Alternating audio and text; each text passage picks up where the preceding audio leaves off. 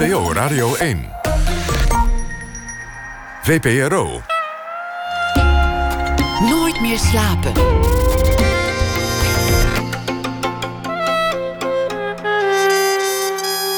Met Pieter van der Wielen.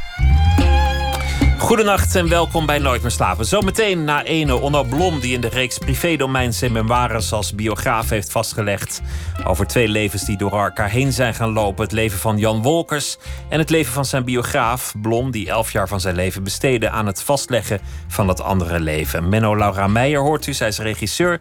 Ze vertelt wat haar favoriete scène in de filmgeschiedenis is en Richard Hutte komt op bezoek. Hij is ontwerper en er is een tentoonstelling in het gemeentemuseum in Den Haag en het gaat over stoelen want het is ooit al gezegd door uh, iemand anders. Alle dilemma's van het ontwerpen komen samen in een stoel. We beginnen komend uur met uh, Wende, want er is een nieuw album. Dat zag deze week het uh, licht. Mens heet het. Een album met verschillende samenwerkingen met tekstschrijvers. Dimitri Verhulst, Joost Zwagerman, Adria van Dis. En ze gaat ook op tournee met muzikanten Jan en Ludovic. En ze ging in zee met regisseur Marcus Azini. En het grote thema is: wat is het om mens te zijn? Hoe doe je dat eigenlijk, mens zijn? alleen tussen je soortgenoten. Wende, volle naam Wende Snijders, geboren in 1978, loopt al een tijdje mee, begon als chansonnière, zong in meerdere talen, in het Engels, nu weer in het Nederlands. Ze heeft volkomen malingen aan genres, ze houdt van theater, staat altijd vol overgave op het podium, ze is kwetsbaar en stoer tegelijk. Dat is trouwens helemaal geen tegenstelling, kwetsbaar en stoer. En in mei begint dan die tournee in Carré in Amsterdam. Wende, welkom.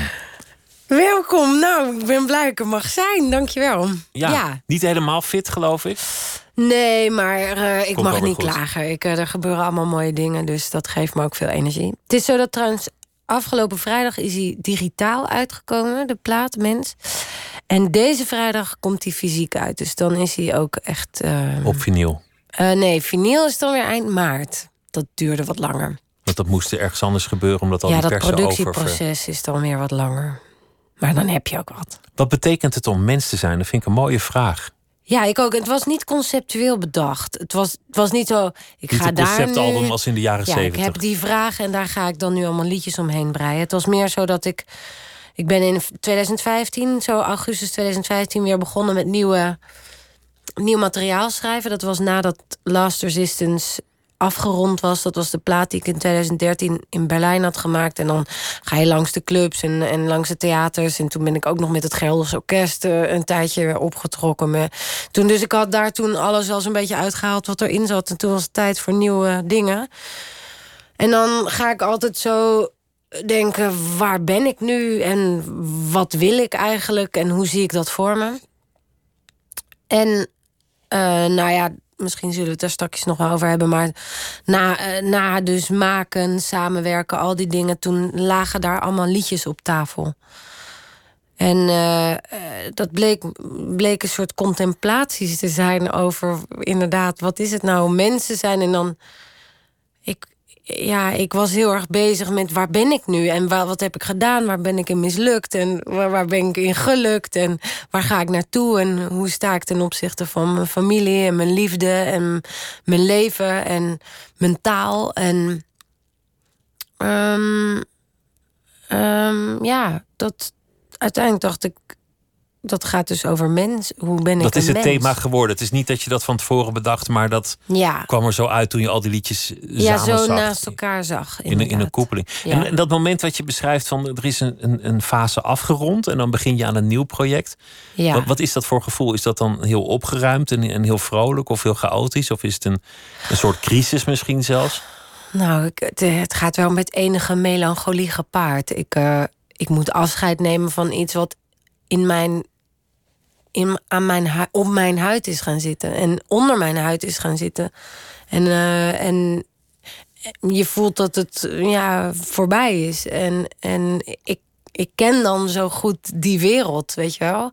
En die moet ik verlaten om weer een heel nieuw kaal, leeg landschap in te stappen... waarvan ik begon niet weet waar ik uiteindelijk uit zal komen. Want ik ga er totaal met open vizier in. Dus alles wat zeker is, dat moet ik weer achter me laten... En om tot nieuwe dingen te komen. Dus ik voel me ook altijd een beetje, een beetje naakt en wankel. Ik sprak laatst een schrijver die, die zei dat als, een, als hij dat lege scherm ziet, als hij begint aan het nieuwe boek, dat hij drie dagen huilt. Drie dagen? Drie dagen. Hoeveel boeken heeft hij geschreven? Ja, drie tot nu toe. Dus hij heeft drie keer drie dagen gehuild. Ja, Dat negen dagen. Wat op, een mensenleven nog, nog relatief wel, wel meevalt. Ja, als dat het is. Dan, maar ik kan, ik kan me eh, dat, die drie dagen huilen wel voorstellen. Omdat Zeker. je in die drie dagen natuurlijk ook denkt... wat, wat zit ik hier nou te doen? Dostoevsky is er al. Albert Camus heeft alles al geschreven. Ja, Flaubert maar ligt al als je klaar. zo gaat beginnen, dan gaan we. Ik bedoel, dus, Dan kan je springen. Ja, dan hou dan op. Ik, ik ben ook. Ik bedoel, eh, zolang we leven en zolang we mensen zijn met elkaar en er van alles en nog wat gebeurt, want er gebeurt nogal wat. De hele tijd is er eh, plek voor, voor liedjes. En natuurlijk draait het om zelfde eh, grote thema's. Maar mm, ja, ik, ik geloof dat het een onuitputtelijke bron, bron is. Die zal er altijd zijn. Wat is dan die melancholie? De, dat is het afscheid van het oude project. Ja, dat is gewoon het afscheid. En niet de leegte van het nieuwe. Niet de angst voor, voor die berg Nou, die, die weer komt er dan beginnen. daarna bij. Dat is dan dag drie of zo. Nee, ik, ik weet niet hoe lang. Ik heb geen specifieke tijd hoe lang dat duurt. Bij mij is het een, eh, is het een soort organisch eh, eh, proces waarin ik eerst inderdaad een beetje blauw ben, zeg maar, en langzaam zwart word. en dan een beetje wit wordt en dan misschien wel transparant wordt en langzaam beginnen de contouren zich af te tekenen van het nieuwe ding. Maar in, ook in het maken van het nieuwe ding, dus als ik al in dat nieuwe landschap gestapt ben, dan ben ik een geringe tijd een eh, soort. eh, eh, ja, een soort een beetje een, een zwevend molecuul, zo voel ik me dan. Is dit vaag? Nee, Oké. Een zwevend molecuul. Dat is dus niet, niet, voel me dan nog niet echt vaag. geworteld in iets of zo. Ik had wel een mooie film gezien eh, over Hitchcock.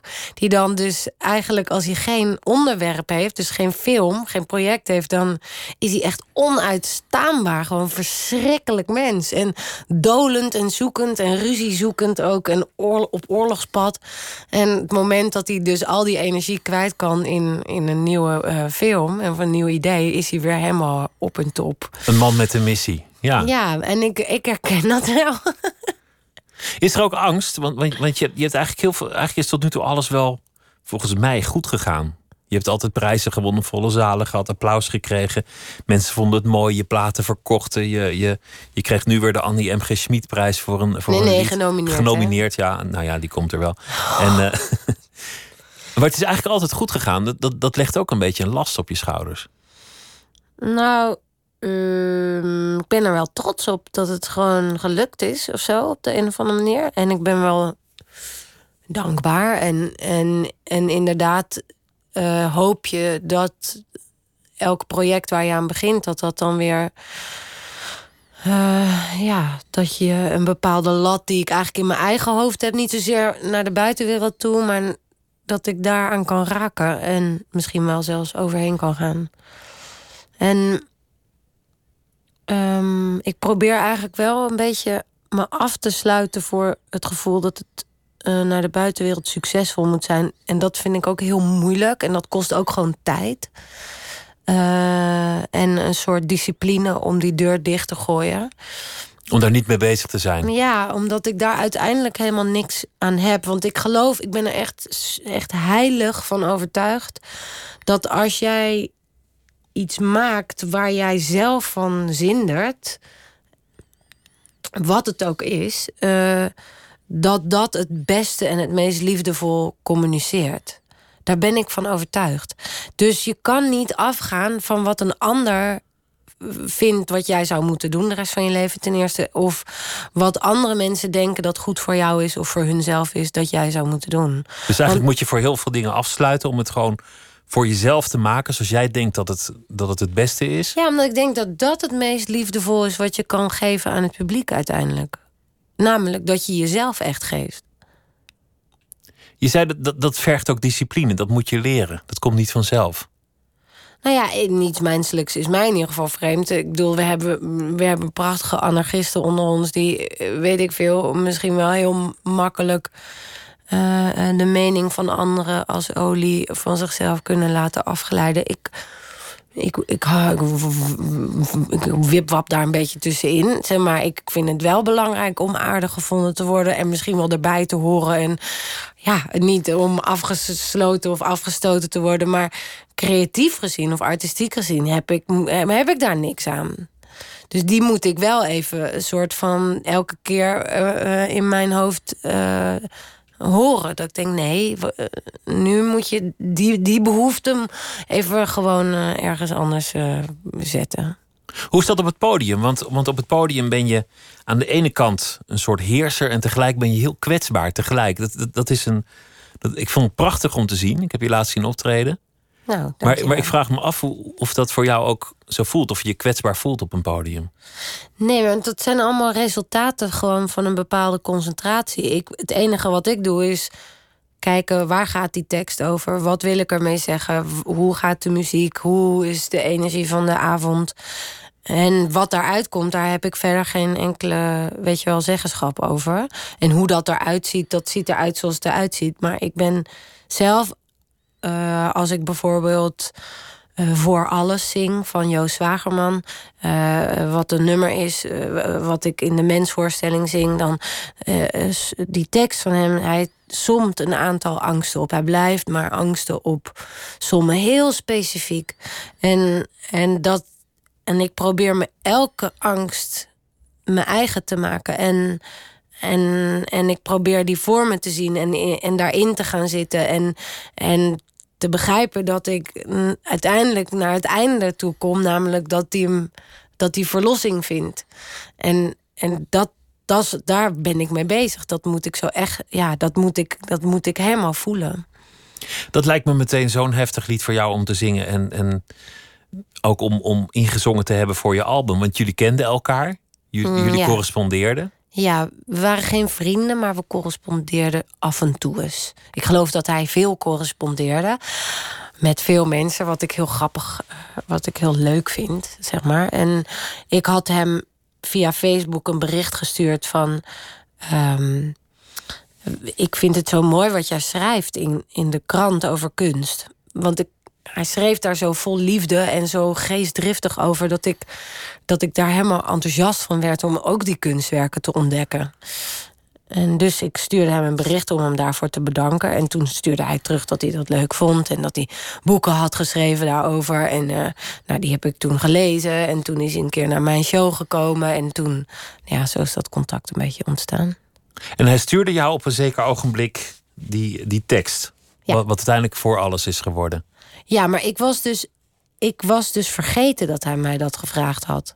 Die tekst gestuurd had. Het was zo dat ik toen. Uh, het stond in de krant dat hij was overleden. En die. En ik werd helemaal warm van binnen. Ik dacht, oh, ik, ten eerste omdat hij dood was. En dat ik dacht. Dat ik het ook stom vond dat hij dood was. En dat ik. ik en dat ik het ook niet begreep, weet je wel. En dat ik later door dingen van Bram Bakker te gelezen heb. En dat, waar die, hoe hij erover sprak, dat het al wel weet je wel, echt wel heel erg aan de hand was, die depressie. En, en hij heeft me ook wel iets geleerd over depressie.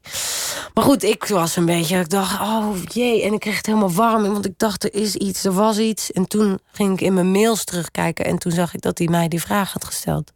Wil je alsjeblieft op deze tekst muziek maken? En dat heb je toen alsnog uh, gedaan. Ja. Laten we luisteren naar uh, dat nummer Voor Alles.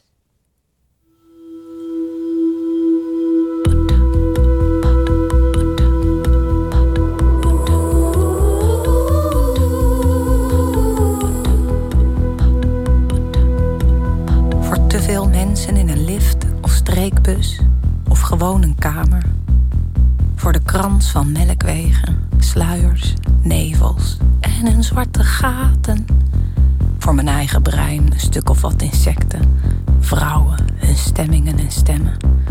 Voor kokend water, vliezen, scharen, ademhaling.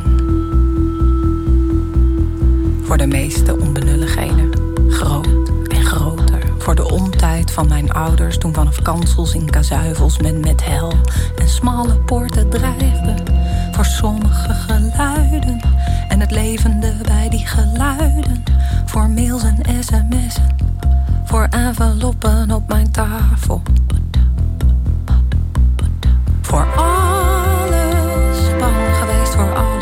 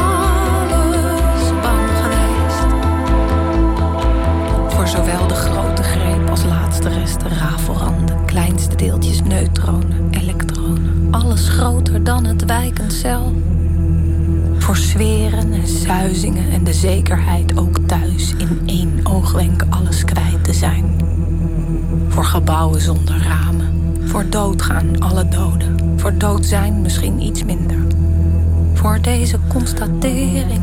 Voor constateren. Voor kinderen die vragen stellen. Maar meer nog voor die vragen.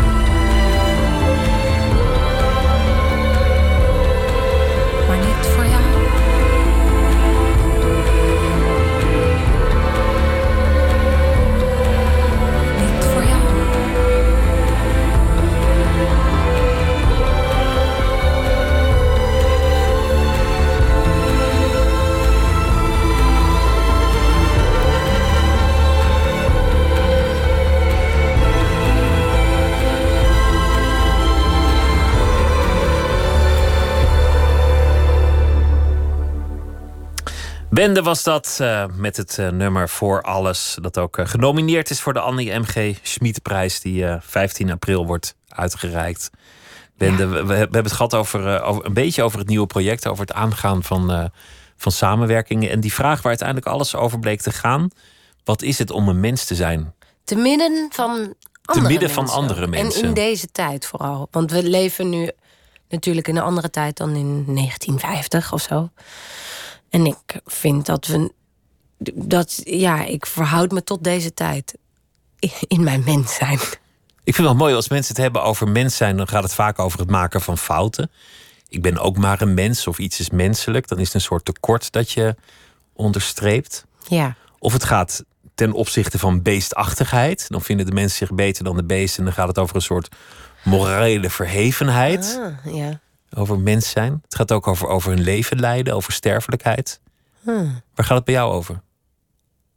Ehm, nou, volgens mij gaat het erover hoe ik ehm, naar het leven kijk eh, als 39-jarige vrouw.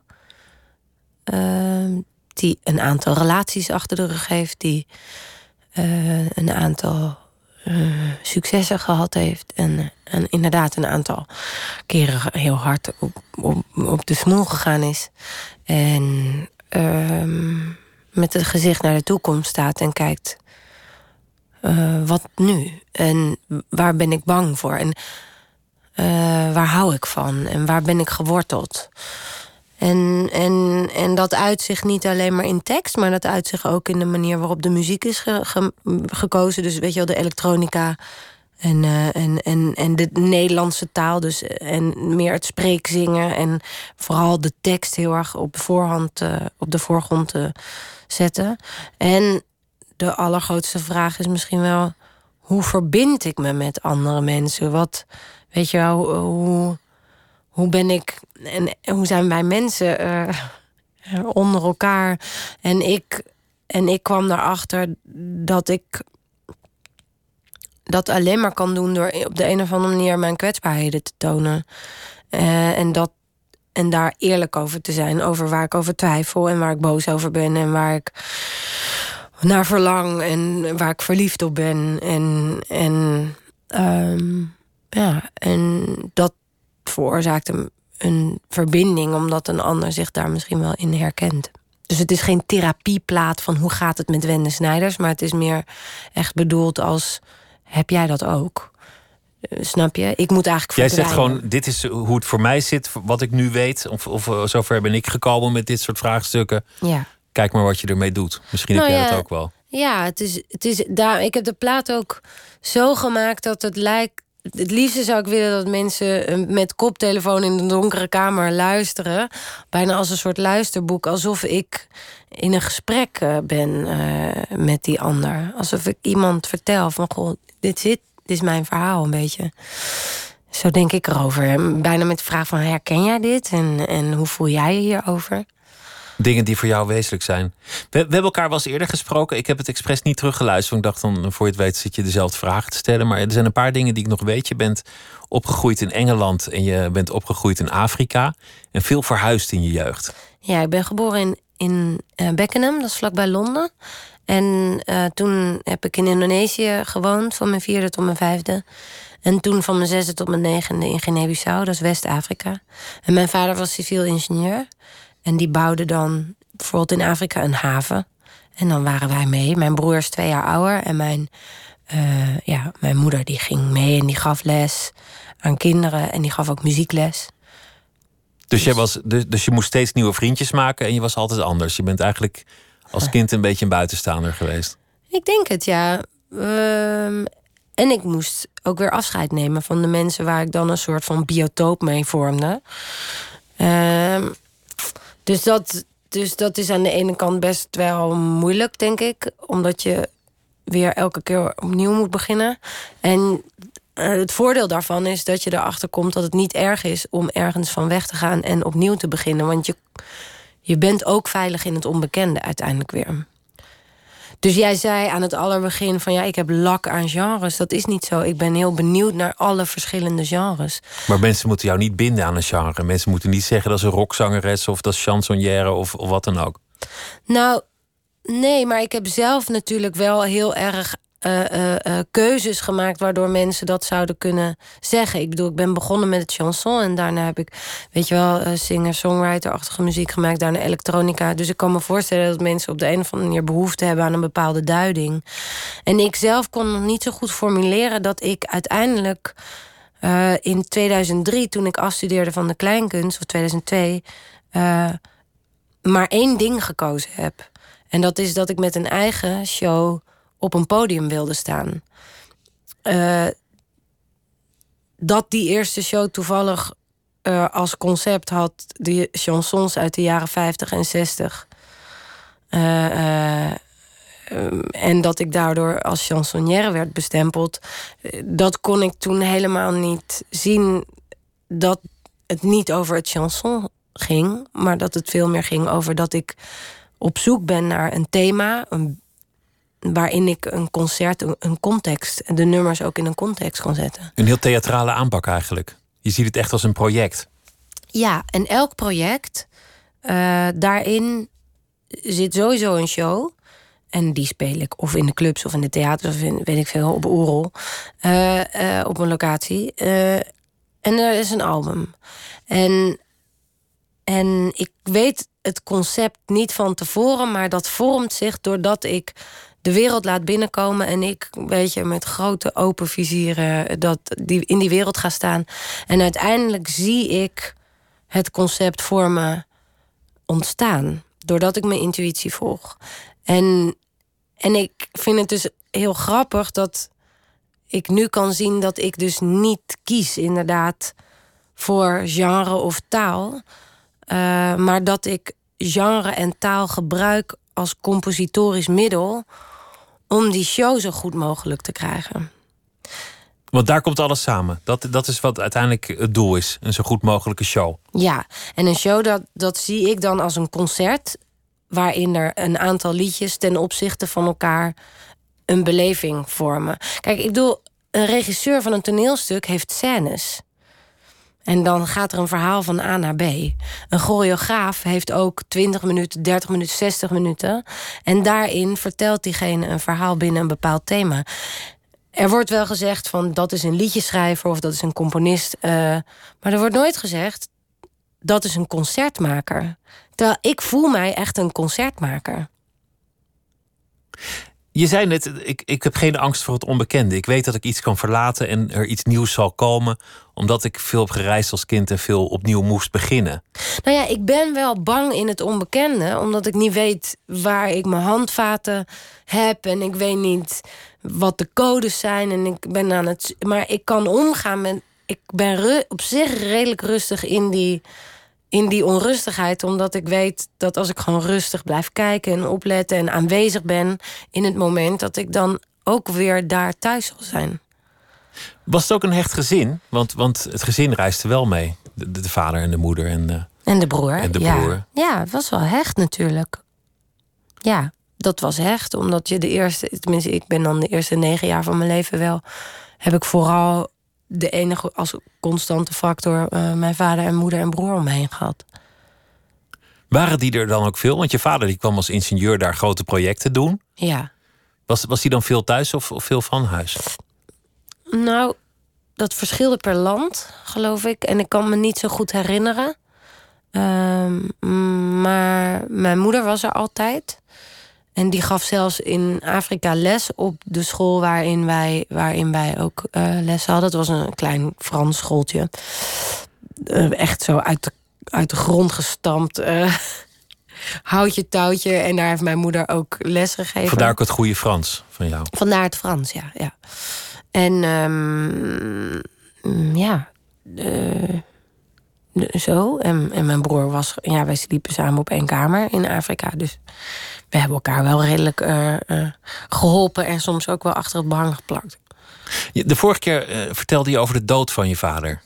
Dat, dat dat jou enorm heeft geraakt en dat het voor jou een ontzettend moeilijk moment was, uiteraard. Maar ook een soort, soort keerpunt, omdat je voor het eerst, als ik het me goed herinner, de banaliteit van het leven zag. Dat je, dat je zag hoe eenvoudig het eigenlijk is om, om van de ene naar de andere kant te gaan. Je, je bent dood en je bent er niet meer. Of je bent levend en je bent er niet meer. Dat onspectaculaire. Dat onspectaculaire ervan, ja. ja. Dat is mij bijgebleven. Ja.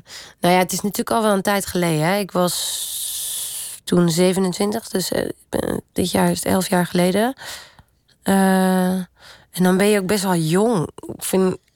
Ik bedoel, ik heb nu nog vriendinnen die hun vaders hebben. En het is toch wel een, een wezenlijk verschil als je, weet je wel, in die, die tien jaar je vader niet meemaakt of zo. Dus dat mis ik. Dat, dus het is onspectaculair het verdwijnen of zo, maar de, na, de naweeën ervan die zijn best wel die, die duren lang en ik mis hem nog steeds. En soms mis ik hem heel erg. En vaak bij, ook bij de première van Mens toen uh, miste ik hem heel erg. Omdat ik dacht, oh, dan is dit, zie je dit ook weer niet. En, Want hij heeft zoveel dingen niet meegemaakt natuurlijk. Ja, en bij de geboorte van mijn nichtje en van mijn neefje of zo... dan, weet je wel, dan ja, had ik mijn broer natuurlijk gegund... dat hij die kinderen gezien had. Dat is er nog steeds, dat gevoel? Ja, dat verdwijnt ook niet echt. Alleen, ja, ik bedoel Mm, um, ik, ik weet nog wel dat het, dat het wel in, toen ik 27, toen hij doodging, dat het wel heel veel pijn deed. Ja, dat is wat zachter geworden nu. Is het daarna altijd bij je gebleven? Het, het, het besef van sterfelijkheid, heeft dat, heeft dat je leven veranderd? Dat je dat mm, van nabij meemaakt? Niet zo goed. Mm, ik ben gezegend dat ik niet heel veel dood om mij heen heb. Uh, dus um, dat moet ik even afkloppen natuurlijk. en uh, dus nee, maar mijn vader was wel een hele harde confrontatie met die vergankelijkheid. En ook dat je denkt, jeetje, het is ook maar zo voorbij en het is ook allemaal heel kort. Dus als ik al niet haast had, was dat, uh, werd dat nog eens versneld en dat is eigenlijk niet gestopt. Die haast is erin gekomen? Nee, die was er al, maar die, is, zeg maar, die, heb, ik, die, heb, ik, uh, die heb ik eigenlijk al dan niet erger. Ja. Nou ja, als je zegt het gaat over existentiële vragen, dan gaat het volgens mij uiteindelijk ook voor een groot deel daarover. Nou ja, ik merkte wat, wat wel heel erg. Ja, ik merkte wel heel erg dat ik. Ik vind het. Um, ik vind het moeilijk als mensen weggaan. Ik heb ook niet voor niets zeg maar, het laatste nummer van de plaat genoemd. Zoals die, uh, weet je wel, heb ik daar blijf uh, uh, neergezet. Omdat dat uiteindelijk is wat. Als ik ben, mens ben tussen mensen, wil ik het liefste dat ze blijven en niet weggaan. Dat ze je niet verlaten. Ja. En een heleboel dingen gaan over dat ik bang ben om verlaten te worden. Of weet je wel, dat mensen weggaan. Dat vind ik, vind ik moeilijk omdat je vader je ongewild verlaten heeft, misschien. Nou ja, dat wel heel psychologisch. Ja, ja, dus gaan we, dat gaat te ver. Ja. Daar moet kappen met die, met die onzin. Ja, echt hè? Ja. Nee, maar dat wordt inderdaad een beetje therapie. En dat, en dat is het ook niet, weet je wel. Ik bedoel, ik, om die reden heb ik die nummers ook niet geschreven. Hoewel het natuurlijk wel heel persoonlijk is. En ik bedoel, ook in de samenwerking met Dimitri Verhulst... die bijvoorbeeld Vrijme heeft uh, geschreven... Uh, deze gin heeft geschreven en en alles gaat kapot. Maar dan gaat, dan gaat, ook, wel, gaat ook wel veel daarover. Dus, dus het, het kwam in de gesprekken wel veel, veel aan de orde. Merk je dat je er beter in wordt? Want je zei, ik ben bang voor om verlaten te worden. Word je, word je beter in, in het leven met de jaren? Ja, ja. Ik, ik, vind, ik vind het heerlijk om ouder te worden. Eh, ik bedoel, ja, ik, uh, ik, kan, ik verheug me om 40 te worden ook. En ik vind dat het steeds rijker wordt. En ik, en ik vind zo mooi uh, um, wat um, Tony Bennett toen zei uh, in die documentaire van Amy Winehouse. Ik heb het al wel eens eerder gezegd. Maar ik vind het zo mooi. Ik blijf het herhalen. Is dat hij dan zegt van het is zo zonde dat zij er niet meer is. Om te leren dat het, hoe het leven, weet je wel, je laat zien hoe het hoe het wel kan. moet worden. Hoe je het wel kan laten slagen. Nou ja, meer dat het leven dat uiteindelijk wel laat zien. En, en ik bedoel, kom er wel steeds meer achter dat. Um, dat nou, laat ik het anders zeggen. Ik voel me steeds meer geworteld in mijzelf. Uh, en daardoor is, zijn dingen als verlating of weet je wel, uh, bepaalde dingen die chaotisch zijn, voor mij makkelijker te, uh, te handelen. Uh, omdat, omdat ik altijd nog bij mezelf ben. Nou, dat geeft wel een bepaalde rust. Daarnaast, weet je wel, vind ik het best wel dat we op onszelf teruggeworpen zijn af en toe.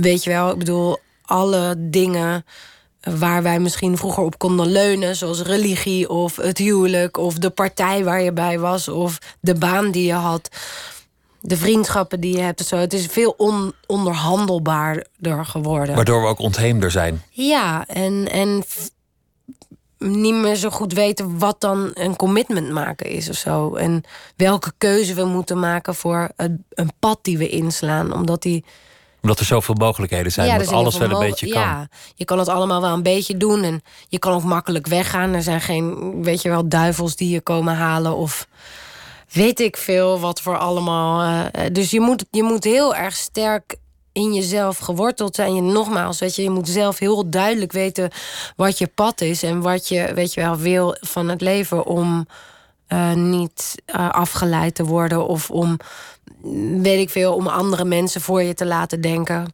Maar dat is wel mooi, want als je, als je heel bang bent om verlaten te worden, zul je waarschijnlijk de dingen doen die er juist voor zorgen dat iemand weggaat. Krijg je dat weer?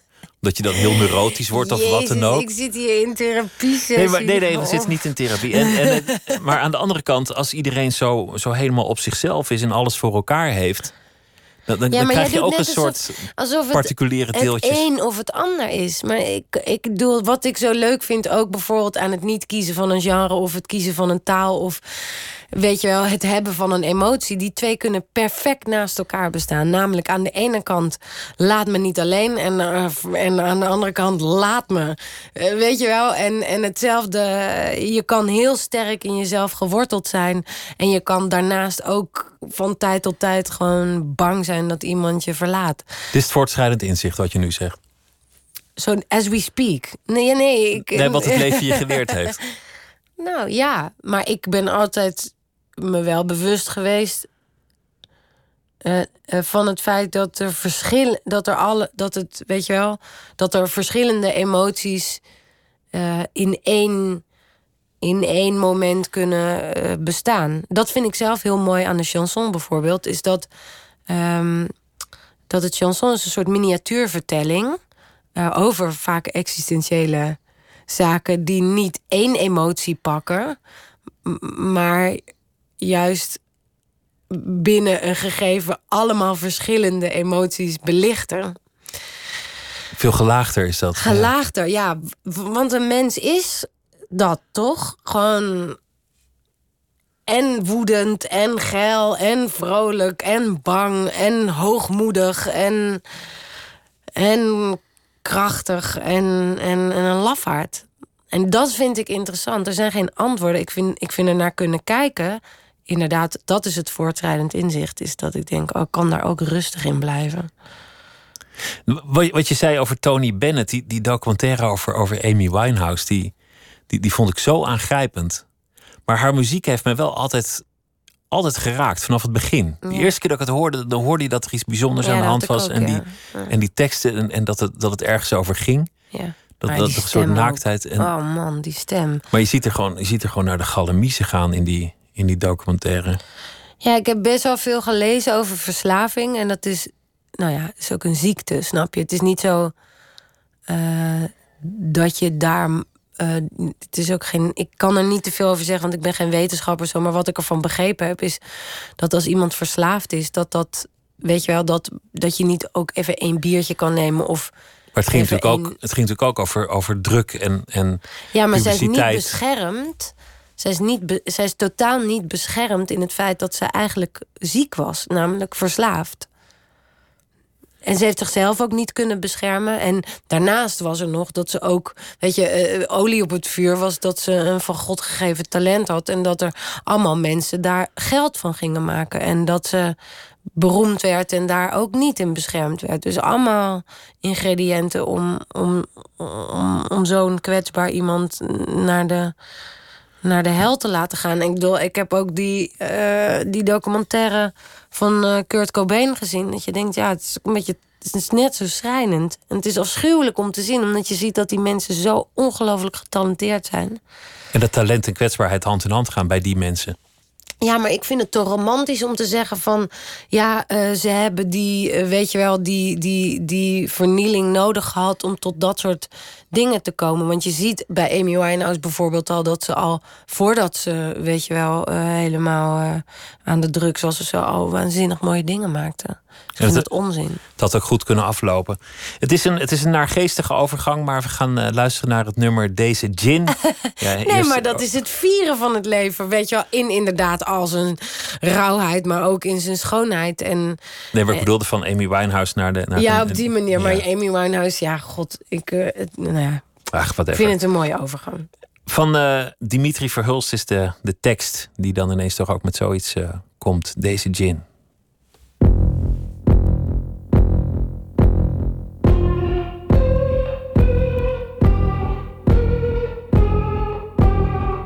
Deze gin, die gaat erin. Voor elke zin die ik ontbeer. Ik heb geen waarheid om. Geen geluk dat ik wil faken. Ik vier het nu. En graag met u.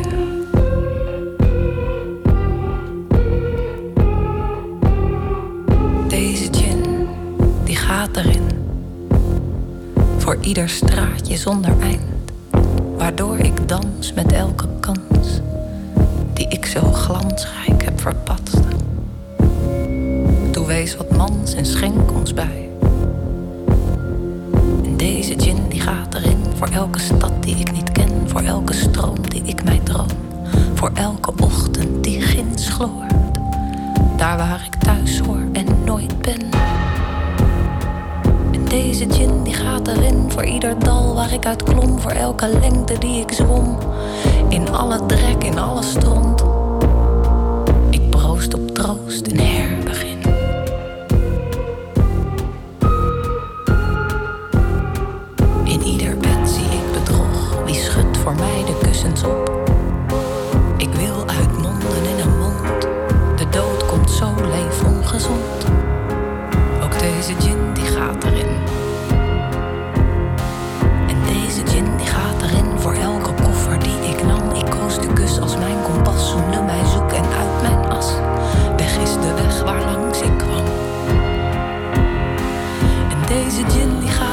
Voor elke reden die nog komt. Zij wezen mooi of juist verdomd. Het maakt niet uit onder het mom van twee keer niets bestaat dit feest. En deze gin die gaat erin voor ieder dal waar ik uit klom. Voor elke lengte die ik zwom. In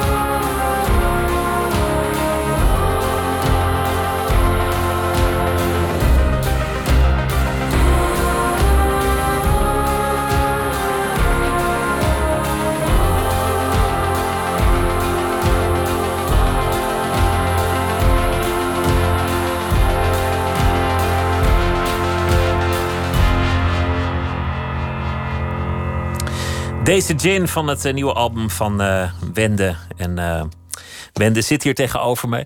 We hadden het over, eh, over, een, ja, over, over het, even over het mens zijn. Over wat voor jou belangrijk is als artiest. Over jezelf makkelijk aanpassen. Over verlating. Over, eh, over dood. Over, eh, over heel veel van die Gewoon dingen. de gezellige dingen van Ja. het leven. Ja, het wordt nog, het wordt nog eens. Ik las vanochtend in de krant een, een, een prachtig interview van Martijn van Kanthout met een, eh, een eh, wiskundige die zijn hele leven bezig was geweest met allemaal belangrijke vraagstukken en tot de conclusie was gekomen: alles is toeval. Hou op met die modellen, hou op met die formules. We komen niet op een heel groot antwoord. Alles is gewoon. Nee, en Toeval. toen, toen heeft hij vond- een hangmat gekocht en is hij eh, naar de Bahama's vertrokken met al zijn. eh, Hij heeft een, boek kennis. geschreven Oh. daarover. Ik, ik ga dat boek ook wel kopen. Maar ik vond, ik vond het een prachtig inzicht. Alles is toeval. Alles, alles is, is willekeur. Oh, Er is man, niet een ik reden. weet dat echt niet. Ik, weet, ik vind dat soort uitspraken ook altijd heel grotesk op de een of andere manier. Wel fascinerend. En, en, eh, maar, maar ook van. eh, ja, niks is toeval of zo vind ik ook fascinerend. Dat Ja, je dan- denkt, dan- maar, hoe je- weten we dit dan? Wie gaat dit zeggen? Ja, of in God. Nou ja, of weet ik veel, in de wetten, in de natuurwetten. Ik bedoel, de kwantumfysica hangt aan elkaar van allerlei, mm, weet je wel, eh, niet toevalligheden, toch? En de hele eh, uitspraak van eh, alles is één en weet ik veel, leidt ergens toe, weet ik ook niet. Ik vind dit hele moeilijke gesprekken altijd. Daar moet ik, er moet ik heel dronken voor zijn om daar te denken dat ik ergens gelijk in heb. Maar ik vond, ik vond toeval ontslaat je ook wel van een hoop ingewikkelde vragen. Iemand die zijn hele leven geen druppel drinkt en elke dag gaat joggen en alleen maar sla eet en toch sterft aan een enge ziekte. Ja. Dat is toeval. Er is niet een, een verklaring, er is niet een reden. maar was het bedoeld om hem rustig te... Werd hij rustig van Hij werd idee? rustig daarvan. Want hij dacht eerst dat niks toeval was. Hij dacht dat er, dat er misschien een antwoord was op, Ah, dus op, op dus alle allerlei dingen. complottheorieën mogelijk zouden zijn. Ja, ik bedoel, als je geobsedeerd bent daardoor, dan kan ik me voorstellen dat deze, deze eindconclusie ook een soort verlossing brengt. Ik kan me het andersom net zo goed voorstellen. Maar het heeft wel te maken met wat je net zei. Er is, er is niet meer een, voor veel mensen niet meer een kerk. Er is niet meer een, een, eh, Ja. een, een, een oerhuwelijk dat je je hele leven zult volhouden misschien. Of, of Ja. werken voor de, dezelfde baas of lid zijn van de bond of, eh, Nou ja, of de wat club. ik, wat ik voor mijzelf eh, gemerkt heb, eigenlijk vanuit iets waar ik niet zoveel over te zeggen heb gehad, maar wel een actieve eh, eh, eh, keuze in heb gemaakt, is dat ik eigenlijk vanaf mijn vierde al heel duidelijk wist dat ik op het podium wilde staan. In die zin, ik bedoel, toen kon ik dat allemaal nog niet zo helder voelen en weten en formuleren. Maar ik, ik wilde danseres worden en toen wilde ik om mijn elfde zangeres worden. En dat wilde ik heel graag en daar ging ik helemaal voor. En toen ik afgestudeerd was, dus in 2002, toen wist ik heel erg zeker dat ik met een eigen show op een podium wilde staan. En doordat ik nu dat gedaan heb en dat ik, ondanks het feit dat ik af en toe de haren uit mijn hoofd trek en dat ik het best wel intens vind om dat allemaal zelf te produceren, weet je wel, eh, eh, eh, ben ik blij dat ik gebleven ben. Ben ik blij dat ik dat ik eh, dat ik dat pad ben blijven volgen met al zijn doornen en netels en eh, hoe zeg je dat? Maar omdat me dat op de een of andere manier zoveel geleerd heeft. Dus ik weet niet wat de juiste keuze is. Misschien moet je wel een miljoen dingen proberen. Of misschien is niks toeval en misschien is alles toeval. En ik weet niet wat of zo. Maar wat mij op de een of andere manier een fundament gegeven heeft... is het feit dat ik me gecommitteerd heb aan een keuze. Dus het leven mag zo zinloos zijn als, als het wil. En, en er mag geen enkel anker zijn in hiernamaals. Of, of, of geen, eh, geen vadertje of moedertje in, eh, die, die Die over jou je huilend staat op te wachten Of wat dan ook. Maar, maar jij, hebt zelf, jij hebt zelf zin gegeven aan dat bestaan. Of een reden of een richting. Ja, door ik te heb- kiezen voor dat podium. Kijk, ik heb natuurlijk niks te zeggen over het lot, inderdaad. Weet je wel, ik, kan, ik eet af en toe wel eens een wortel en ik doe mijn best eh, om een beetje in beweging te blijven. Maar daar inderdaad kan ik niet, weet je wel, van zeggen of ik ooit kanker krijg of onder een tram kom of whatever, zeg maar. Ehm, maar ehm, ik kan wel actief een dag invullen en, en omgaan met mijn kracht en met mijn zwakte. En Dat is de reden dat Hitchcock zagrijnig was als hij geen film had. ja, omdat hij zich dan misschien wel een soort, inderdaad een soort losgeslagen projectiel voelde, waar hij ja, niet wist waar hij zijn en- energie kwijt moest. En dat is volgens mij best wel. eh, veel zie je dat om je heen. Dat mensen niet, niet zo goed. wel heel veel energie hebben en wel dagen te vullen hebben, maar niet zo goed weten waarmee dan en hoe dan. En, en ja, dan ga je misschien je relatie aan, eh, aan gort helpen of ik weet niet wat. Dat is ook een dagbesteding. Is ook, ja, en een leuke. Het kan een hele leuke dagbesteding zijn. Nee, maar, ehm, maar ik, geloof, ik geloof op de een of andere manier wel dat het lekker is als je je. Als je een bepaalde. dat je je concentratie ergens op kan richten. Maar als er zoveel van afhangt, namelijk de zin van je hele bestaan, Jezus. het ja. raison d'être, dat- zeg je eigenlijk nu. Ja. Dan, dan lijkt het me ook wel weer ingewikkeld om het niet alleen maar daarover te laten gaan. Dat het, dat het bij Wende altijd over, over het werk gaat. Ja, nee, dat heb ik ook de afgelopen jaren wel een beetje moeten leren. Maar ik zeg, ik, ik zit hier niet de waarheid te verkondigen. Het is meer, het is meer mijn ervaring en wat ik om me heen zie, is, is dat op de een of andere manier een commitment en een, en een bepaalde trouw aan een, aan een keuze, eh, dat dat eh, ja, eh, wel fijn is. Omdat, omdat je dan in ieder geval iets minder afgeleid raakt. En omdat je gepassioneerd over iets bent. Wat, wat natuurlijk elk bestaan mooier maakt. Nou, dat is heerlijk. Lijkt ja, mij, ik ja. vind het heel fijn dat ik, dat, ik, dat ik nog steeds ontzettend veel hou van muziek en van zingen en van teksten vinden. En, eh, en nu ook weer, ik bedoel, ik ga dus eh, dan nog in mei ga ik eh, die theatershow mensen spelen. En dan mag ik in november weer in de club spelen.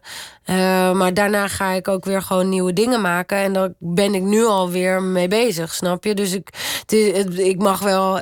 Ik, ik mag blij zijn dat ik nog met dingen.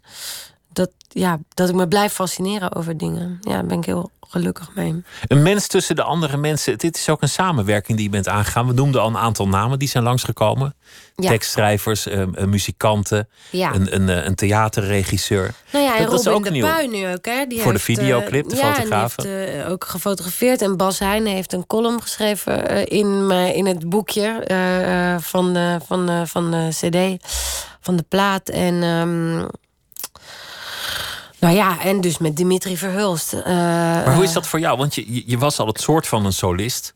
Althans, je was altijd wel waar alles bij elkaar kwam. Het was altijd uiteindelijk jouw project. Alles wat je deed. Ja, maar het is altijd, bedoel, het is altijd wel in samenwerking gegaan. Hè? Van, ik bedoel, ook de lichttechnicus en de decorontwerper en, en, en de kostuumontwerper en, en de regisseur dus. En, en de boeker, laat ik het zo zeggen. Ik bedoel, het is een heel, het is een groot team die ervoor zorgt dat dat uiteindelijk tot stand komt, zo'n show of zo'n album. Eh, mm, maar in dit geval, voor mens, ben ik eigenlijk vanaf het moment dat ik begon met schrijven, dus in dat lege landschap stond, waarin ik totaal nog niet wist wat het zou worden, welke taal het zou worden, welke onderwerpen het zouden zijn, eh, gaan samenwerken met mensen. En dat vind ik, vond ik een hele enge stap, omdat omdat al die begindingen die zijn zo rommelig en lelijk en eigenlijk iets een beetje ja, het is niks. Het is, het is nog niks. Eh, en je, je wil niet afgaan of zo. En je, eh, maar om dat dan toch meteen te delen, dat vond ik wel, vond ik een, een, wel een spannende stap. Om je tijdens dat proces open te stellen. Om, Ja. om, om die samenwerking aan te gaan. Ja. Ja, dat kan ik me En bijvoorbeeld, eh, weet je wel, ik heb al best wel in een vroeg stadium aan, aan Torre Florum van de Staat heb ik demo's laten horen. Gewoon omdat ik hem enorm bewonder als, als eh, producer en als, als tekstschrijver en als performer. En ik bedoel, ik, ik wil niet per se iemand om me heen hebben die zou, die zou de honing om de mond zou smeren of me met fluwelen handschoenen zou aanpakken. Maar die wel begrijpt dat, dat een proces ook zo, weet je wel, grillig en kwetsbaar is. Dus, dus waar je dus een beetje bang voor bent, maar waar je ook vertrouwen in hebt dat hij wil dat het zo goed mogelijk wordt. Dus het was eng en daarmee, daarmee ook goed. Ja, maar dat soort mensen moet je wel zorgvuldig kiezen. Gewoon ook in deze tijd waarin iedereen maar gewoon denkt dat, dat een mening geven direct en primair eh, tot eh, de vrijheid van meningsuiting hoort of zo. Ik, ik vind soms dat je best je mening voor je mag houden. Want het ging ook over de tijd. In, in, jou- Ja. in jouw liedjes, ja, af en toe komt het er een beetje doorheen. Dat, dat er ook wel een soort, soort eh, ja, ik weet niet hoe ik het moet noemen, zorg zit over, over, over hoe de samenleving eh, op drift raakt. Of eh, hoe Nou- mensen zich tot elkaar zijn gaan verhouden. Nou ja, ik kan natuurlijk niet weten hoe het is om in de middeleeuwen te leven. Ik bedoel, volgens Nou, mij zou ik direct... in. Ja, volgens mij zou ik ook gewoon op de brandstapel terechtkomen of zo. Of met een steen het water ingeduwd worden. maar dus, ik, bedoel, ik ben blij dat ik in deze tijd leef. Ook in deze plek eh, in Nederland. Wat ik ook zing, ik zit gebeiteld in dit paradijs. Eh, alleen, ik lees natuurlijk ook de krant en ik zie het nieuws en ik, en ik kijk naar de wereld en ik voel me net zo eh, ontheemd soms en net zo over, overweldigd door alle informatie die er is, alle keuzes die er te maken zijn. eh, en, en vraag me af hoe ik me daartoe moet verhouden en wat ik ermee te maken heb. En wat heb jij ermee te maken? Want jij schrijft liedjes, dus je, je kunt er iets mee, maar je hoeft er niet iets mee. Nou, ik kan erover schrijven en het delen. En ik bedoel. ehm, ja, en, en mensen steunen die, eh, die, weet je wel, met mensen werken en projecten opzetten. En, en ervoor zorgen dat de wereld eh, er wat mooier uitziet. Dat doe je al met je muziek uiteindelijk. Misschien is dat wel genoeg. Nou, nee, ik bedoel, ik bijvoorbeeld, ehm, ik, ik voel, ik ben ja, hoe zeg je dat, ambassadeur van Hotel Courage. Ik weet niet of je dat kent. Katrien van Beurden is een vrouw die een uh, theatergezelschap heeft opgezet. En die nu uh, met vluchtelingen aan het werk is en ervoor zorgt dat zij hun verhaal kunnen vertellen. En ik ben, daar, ben daarbij betrokken. Dus ik probeer me. Ik ben net naar Nairobi geweest en heb daar met kinderen gewerkt. En uh, heeft, uh, heeft een organisatie me laten zien welke projecten ze doen. En dus ja, ik probeer wel ook mijn steentje bij te dragen. Om tussen de mensen te staan. Ik zal nog te denken over alles toeval. Misschien, misschien is het wel gewoon zo dat, dat toeval gewoon een veel te complexe kruising van causale ketens is, waardoor het toeval lijkt, maar we het uiteindelijk gewoon niet doorgronden. Dat er wel een formule is, maar dat die gewoon te ingewikkeld is. Dus dat ja, en dat noemen sommige mensen dan God of zo. Maar het is gewoon dat je die begrijpt, dan noem je het toeval. dus zo kan je het ook zien. Of, of je noemt het God, maar je kan er gewoon niet bij. Ja, maar en wat heb je daaraan om dat te, te denken? Voor jou? Vraag ik me af bij jou. Nou, de, of er is geen verklaring, of er is wel een verklaring, maar jij kent hem niet. Dat lijkt me een wezenlijk verschil. En wat, en wat vind je van dat laatste dan? Dat, dat, dat, je de verklaring niet kent? Nou, ik vind allebei wel prettig. Ja? Geloof jij eigenlijk in God? Nee. Waar geloof je wel in dan? Geloof je ergens in? Nee, niet in heel veel dingen geloof ik. Ik geloof, ik geloof in, nou, ik geloof in schoonheid, geloof ik. Ik, geloof, ik geloof dat dat een van de weinige plekken is waar je die, die zinloosheid en banaliteit af en toe voor een, voor een paar minuten kunt ontstijgen. Ja. En misschien bestaat het niet, het is fictie, misschien is het allemaal onzin. Is het, is het een decadente hobby, vind ik ook prima. Maar voor, maar voor mij, ik kan alleen voor mezelf spreken, zijn, zijn dat eigenlijk de paar momenten dat je die banaliteit even van je af kan schudden. Ja. Die, die afgrond, weet je wel, dat, dat, je, dat je, nou ja, als iemand doodgaat, een goede vriend van me ging laatst dood, en dan denk ik ook van, Jezus, is dit het nou? Ja. Gaat wel heel makkelijk, zeg, waardoor. Ja. Maar dat, dat gevoel, dat kan je even afschudden. Even, even in, in, in, een, in een mooi lied of zo. Ja, is mooi. Ja, en ik, ik geloof ook wel dat het. Ik geloof ook wel in rituelen of zo. In de, bijvoorbeeld als er dus iemand doodgaat en dat je dan met elkaar daarbij stilstaat en, en dat ritualiseert of zo. Daar, daar geloof ik ook in. Dat je dan samenkomt en, en, het, en er even bij stilstaat. Ja. ja, maar we hebben ook geen lentefeest of zo, toch? Dat hebben, we hebben heel weinig rituelen. Als een, een jongen 13 wordt, gaan wij niet met hem een bos in en, en gaan we hem. Niet besnijden, nee. nee, dat bedoel ik niet. Nee, dat moet afgelopen zijn. Vrouwenbesnijders moet al helemaal afgelopen zijn. Nee, maar gewoon de lente vieren, daar, nou, daar, daar vinden we iets. Wende, dank je wel dat je er bent. Het nieuwe album heet uh, Mens. En ik wens je nog heel veel plezier. Nou, dankjewel voor je vragen. En slaap lekker iedereen of lekker deze avond. Het nieuws van alle kanten.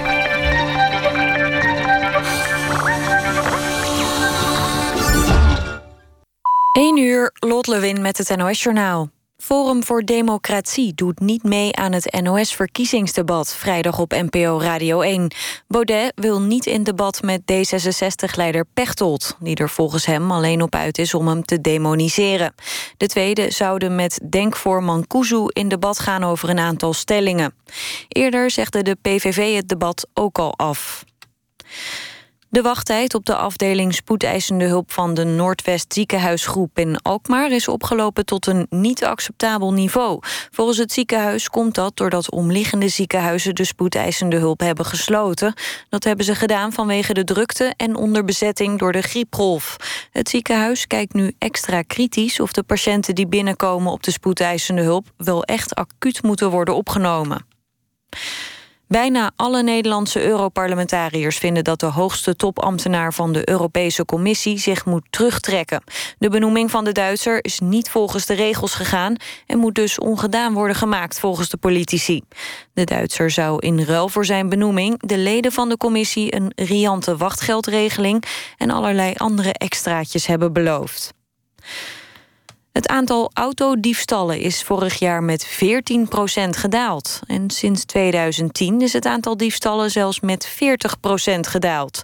Volgens het Centraal Bureau voor de Statistiek komt dat vermoedelijk... door de verbeterde beveiliging van jongere auto's. Het percentage autodiefstallen dat door de politie wordt opgelost... is de afgelopen jaren juist gedaald. In 2010 was dat nog 11 procent. In 2016 nog maar 6,5 procent. En in 2017 worden die cijfers nog iets lager. Het weer dan nog. In het noorden nog wat regen. Vannacht is het tussen de 0 en de 2 graden. Plaatselijk kans op dichte mist. Overdag wisselend bewolkt met in het zuiden kans op een bui. Maar er is ook wat ruimte voor de zon. Het wordt 7 tot 10 graden. Dit was het NOS Journaal. NPO Radio 1. VPRO.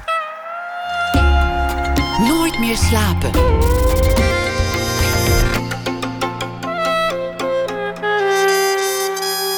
Met Pieter van der Wielen. Richard Hutte ontwerpt eh, veel dingen, onder andere stoelen. En hij verzamelt ze ook. En veel van die stoelen zijn te zien in het gemeentemuseum in Den Haag. En hij is zometeen hier te gast. Documentairemaker Menna Laura Meijer vertelt over haar favoriete filmscène. En Maartje Wortel zal deze week elke nacht een verhaal maken. Bij de voorbije dag. Maartje Wortel, goeienacht. Hallo Pieter, goeienacht. Vertel, wat heeft deze dinsdag achtergelaten in je geheugen? Uh, ik zat vanmorgen, was ik aan het kijken op Instagram. Uh, en daar volg ik Wende Snijders, die ook bij uh, jou in de studio zit, als het goed is. Ze is net weg, maar en, ja. ja. Ja, ze is net weg. en um, daarop zag ik dat zij genomineerd is met het lied... welk lied was? Voor Alles, voor de Annie M. G. Schmid-prijs. En dat lied is geschreven door Joost Zwageman. En het gaat over angst. Uh, dus ik heb een, uh, een, ze had een heel mooi filmpje geplaatst waarin ze vertelt hoe ze tot dat nummer gekomen is. Dus ik heb een stukje geschreven bij het nieuws uh, dat zij genomineerd is voor de Annie M. G. Schmid-prijs. Ik ben benieuwd. Ga je gang. Ze zal het in de taxi nog horen. Komt-ie. Je zei dat ik bang was. Je bent een bang iemand, zei je. Ik luisterde naar je stem en wilde dat je zou stoppen met praten. Even niet, dacht ik niet weer over angst beginnen. Ik dacht, ik ben niet bang. Ik ben alleen bang dat jij mij een bang mens vindt. Aan bange mensen heb je niets, of toch in ieder geval weinig. Ik dacht, ik ben te weinig. En toen wist ik weer eens niet meer wat ik moest zeggen. Ik hield mijn mond en jij keek me aan en zei, zie je nou wel? Je liep naar het raam om naar buiten te staren, een beetje theatraal. Als ik nu achter je zou komen staan, zou je me wegduwen. Dat was het enige waar ik echt bang voor was. Dat jij me weg zou duwen. Zie je nou wel wat, vroeg ik. Dat je bang bent, zei je, anders deed je wel iets. Iets met actie, zei je, beweging, snap je? Ik dacht aan alle dingen die ik kon doen, zoals dansen of verhuizen, een kat nemen, uit een vliegtuig springen, een bedrijf beginnen, een vreemde kussen, een kind redden. Veel van die dingen had ik al gedaan, alleen uit een vliegtuig springen natuurlijk niet. Die doet zoiets om wat te bewijzen. Ik dacht, ik hoef jou niets te bewijzen. Misschien, zei ik. Misschien, vroeg jij. Ja, misschien ben ik inderdaad bang. Ik zei dat alleen maar om jou gerust te stellen, om jou van je eigen angst te ontdoen, dat ik niet wist wat ik met je aan moest, zonder ook maar één seconde bang voor je te zijn. Over Wende en de nominatie voor de Anne M.G. Schmid-prijs voor het uh, nummer Voor Alles. Met een tekst van Joost Zwagerman over, uh, over angst en wat het eigenlijk is. Dat is een, uh, het is een mooi verhaal, dank je wel daarvoor. Dank je wel. En dank je wel. tot morgen, goeienacht weer. Tot morgen, dag Pieter. Vandaag is het acht jaar geleden dat Mark Linkus overleed, een man achter Sparkle Horse. In 2010 stapte hij uit het leven. Vier albums heeft hij gemaakt en dit nummer stond op de eerste Homecoming Queen.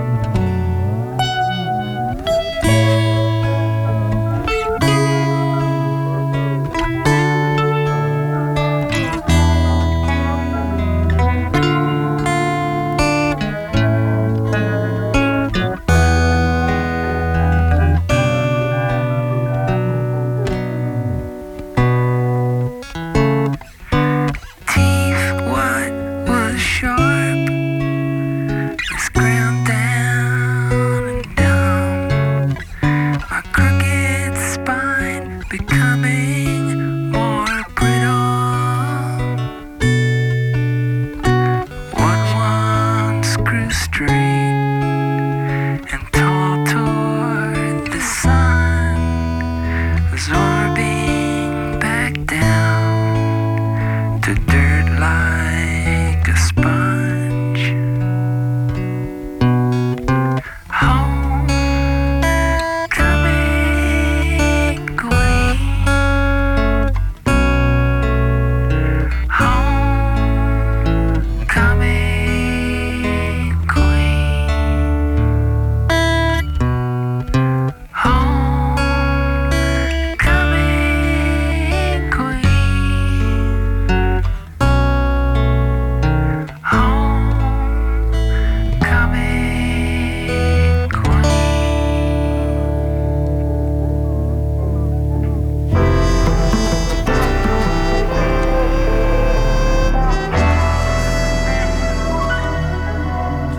Rubriek heet Open Kaart en de gast die trekt zelf de vragen uit een eh, bak. 150 stuk zijn het. Richard Hutte is de gast. Hij is ontwerper en verzamelaar van stoelen. Hij uh, studeerde design in uh, Eindhoven. En hij heeft een eigen bureau. En er is een grote tentoonstelling met 100 van zijn zitobjecten te zien in het Haagse Gemeentemuseum vanaf komend weekeinde. En de noemer van zijn ontwerpen is No Sign of Design. Hartelijk welkom, Richard Hutte. Dankjewel. Dat ehm, dat is een, een bekende, bekende wijsheid onder, uh, onder, onder ontwerpers. Ik geloof dat, uh, dat het ooit van Rietveld is gekomen. Wie een stoel kan ontwerpen, die kan eigenlijk de hele wereld ontwerpen. Uh, ik denk dat het, dat het Mies van der Rohe was. Hè. Die heeft gezegd dat het het moeilijkste wat te ontwerpen is, is een stoel. Moeilijker dan een, een wolkenkrabber, waar hij er veel van gemaakt heeft. Maar hij vond stoelen inderdaad moeilijker.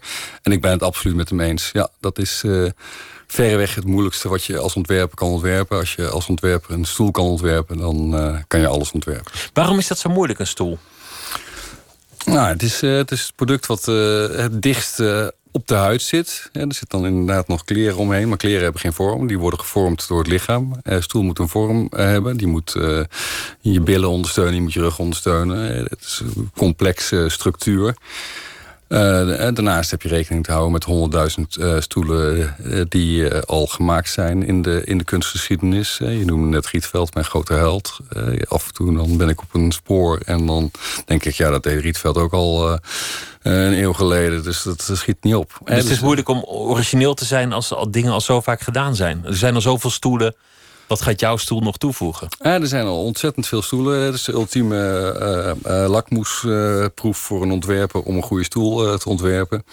En het is ook wel grappig dat ontwerpers gevraagd worden: waarom ontwerp je nog een stoel? Ik heb nog nooit, je hebt nog nooit aan een muzikant gevraagd: waarom schrijf je nog een liedje? Maar bij ontwerpers wordt heel vaak die vraag gesteld: van waarom ontwerp je nog een stoel?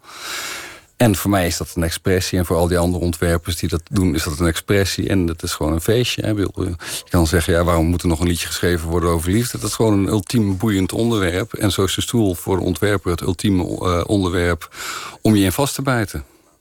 Hij moet ook lekker, lekker zitten natuurlijk, de, de stoel. Nee, nee, nee, nee helaas niet. Nee, Rietveld is... heeft daarover gezegd, uh, zitten is een werkwoord. En als je lekker uh, wil zitten omdat je moe bent, dan kun je beter gaan liggen ja, ja nee, helemaal mee eens. Dus, uh, natuurlijk moeten er stoelen zijn uh, die goed zitten. Als je de hele dag op moet zitten, dan, dan is het belangrijk dat je goed zit. En dat je comfortabel is. En als ik een stoel ontwerp van, van 100 euro... waar er 100.000 van verkocht moeten worden... dan is het echt belangrijk dat, dat die goed zit. Maar als ik een stoel maak van 20.000 euro... dan is dat een expressie. En mensen kopen die stoel niet omdat die lekker zit. Mensen kopen die omdat ze mijn visie op stoelen interessant vinden. Wat is er allemaal te zien in het uh, gemeentemuseum? Uh, er zijn uh, circa 100 stoelen te zien. De helft is van mijn hand, de, de helft is, is mijn verzameling. Ehm, en mijn verzameling is groter dan de ruimte in het gemeentemuseum. Dus ik heb een selectie moeten maken. En om te beginnen heb ik de stoelen laten afvallen ehm, van voor 1990... toen ik mijn eerste stoel, stoel ontwierp.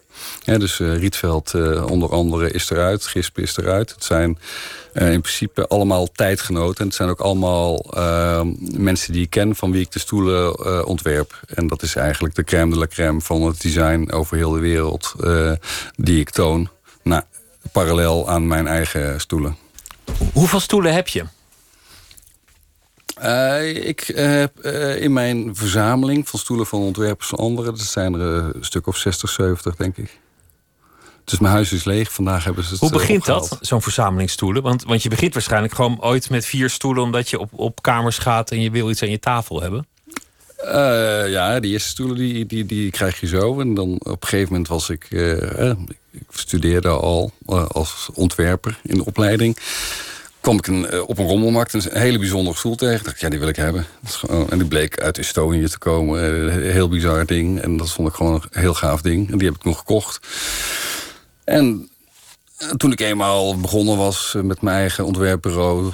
toen zag ik allerlei andere stoelen die ik heel interessant vond. En die ben ik gewoon gaan kopen. En op een gegeven moment... Eh, eh, de meeste mensen kopen zes stoelen rond de tafel. Ik kocht er dan altijd één. Dus op een gegeven moment, eh, als je één stoel hebt, dan heb je niks. Maar als je tien stoelen hebt, dan is het, bleek het opeens een verzameling te, eh, te zijn. En dan gaat het gewoon door. Als het een verzameling is, dan ga je ook verzamelen.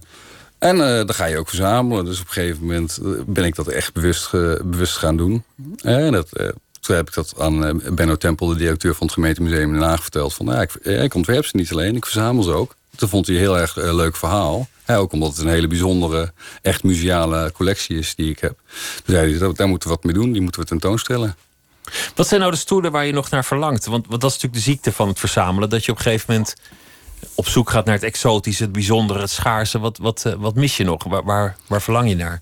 Nou, dat is niet helemaal waar. Ik, ik, ik, eh, ik, eh, ik verzamel de actualiteit vooral dus ik, eh, ik, ik wil juist dingen kopen die heel erg actueel zijn. Er zitten in, in, in mijn collectie ook stoelen die echt iedereen kent. Naast allerlei prototypes en unieke ontwerpen en dingen die niemand kent, verzamel ik ook dingen eh, die, die iedereen kent.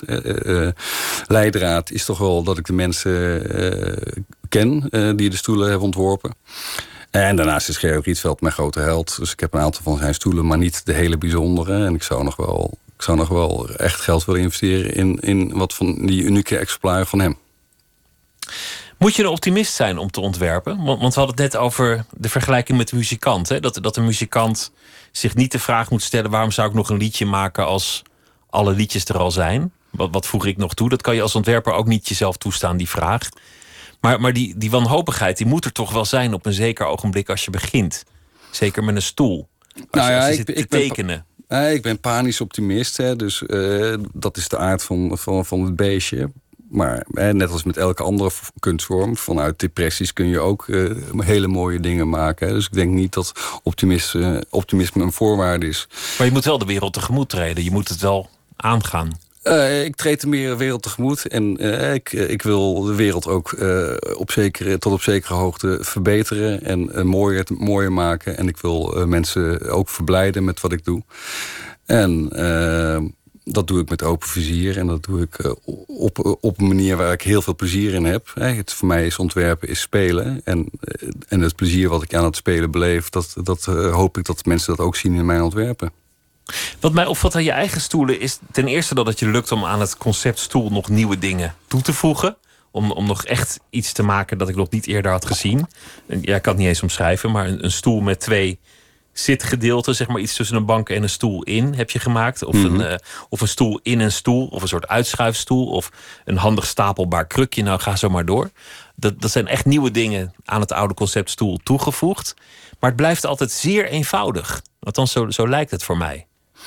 Uh, ja, dat klopt. Uh, ik, hou, uh, ik hou van dingen die heel erg direct en to the point zijn. het is heel het is helemaal niet moeilijk om nog een nieuwe stoel te ontwerpen. Hè.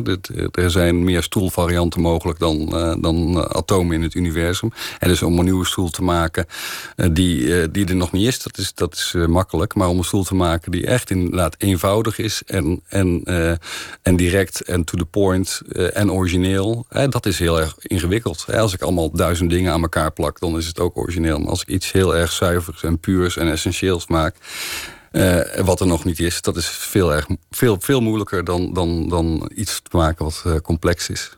Complex is makkelijker eigenlijk, omdat je, dat je minder bloot geeft.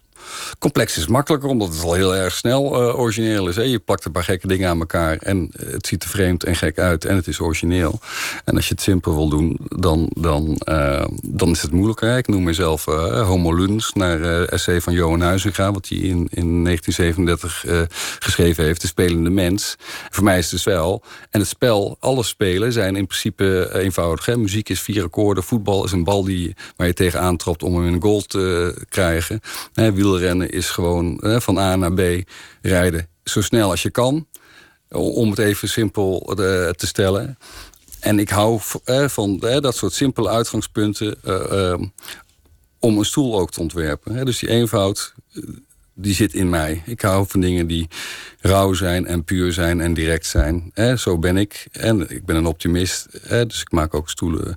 Ik, ook, ik hou ook van humor, dus er zitten ook grappen in mijn stoelen en humor.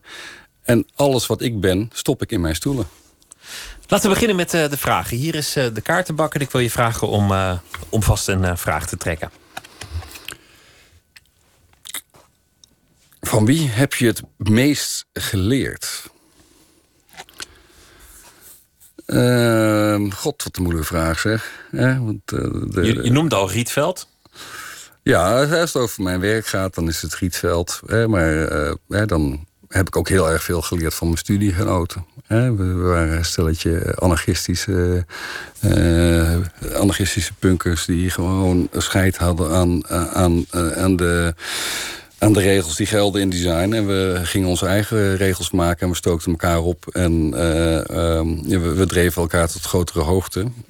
inmiddels is gebleken dat dat dat dat uh, onderdeel van de kunstgeschiedenis is geworden. Dus we waren op een of andere manier goed bezig. Maar we waren wel radicaal tegen de establishment. En we hadden uh, onze eigen manier waarop we het gingen doen.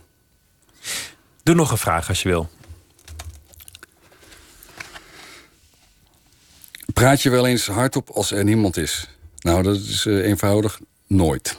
Nee, ook niet in de auto, op een snelweg, in de file? Ik heb geen auto. Ik, uh, Wat ik auto's. Uh, dus uh, ik, heb, ik, ik heb een energie-neutraal huis gebouwd tien jaar geleden. En toen dacht ik twee jaar geleden, dan moet die auto gewoon er ook uit.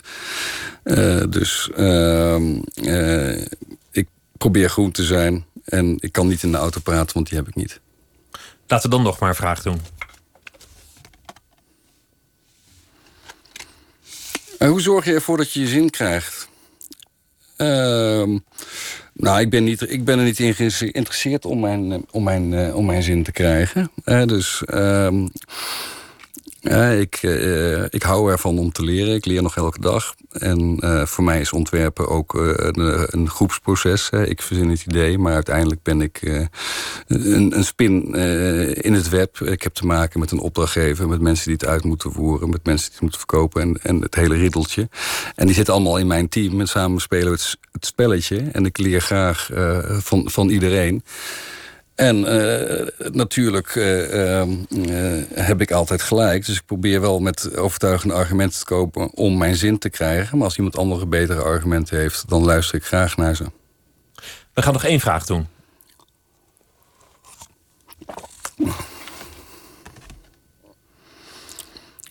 Wat vind je lelijk aan jezelf? Jezus, wat een kutvraag heb je. Oh, sorry, dat mag ik niet zeggen. Jawel. Uh, nou, ik kijk gelukkig nooit in de spiegel. Dus dat, uh, dat, uh, dat scheelt. dus... Um, um, wat vind ik lelijk aan mezelf? Maar het kan natuurlijk ook om karakter gaan. Ja, dus dan gaan we daar, ga, ik daar, ga, ik, ga ik daar even aan nakijken. Uh, dat, ik, uh, dat ik zo uh, ontzettend gedreven ben. dat is misschien wel lelijk. Want ik, ik, ik, ik wil gewoon, als ik, als ik een idee heb, dan wil ik gewoon dat het er komt. En, maar dat vind je niet echt lelijk, toch? Dat, dat, is toch niet lelijk? Nou, god, dan moet ik niet lelijks, lelijks verzinnen. ja, ik, gedrevenheid is niet lelijk. Uh, nou ja, dat is natuurlijk ook wel een soort oogklep die je dan uh, opzet om, om je doel te bereiken. Dat het obsessief wordt, bedoel je? Uh, ja, ik ben natuurlijk licht autistisch. en dan wil je gewoon per se dat ene waar je goed in bent, daar wil je ook de beste in zijn. En al het andere bestaat dan heel even niet? Dat bestaat dan sowieso niet, nee. Oh ja, ja dat, dat kan lelijk worden, denk ik.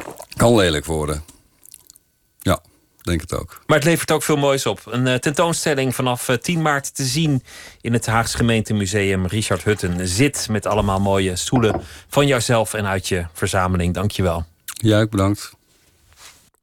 Shea Baba, een uh, singer-songwriter uit Los Angeles. De tweede single van het nieuwe album Requiem. Dit heet Vertigo. Hurry up, you gotta move on. I tell myself every day. Even though I know it feels wrong, no, I gotta carry on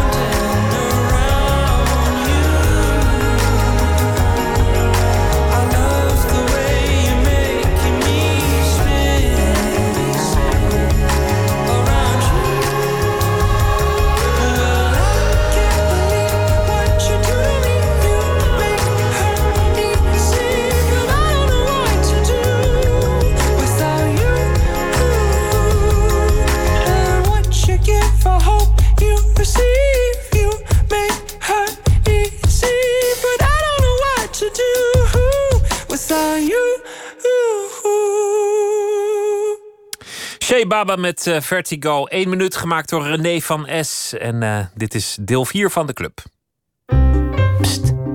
1 minuut.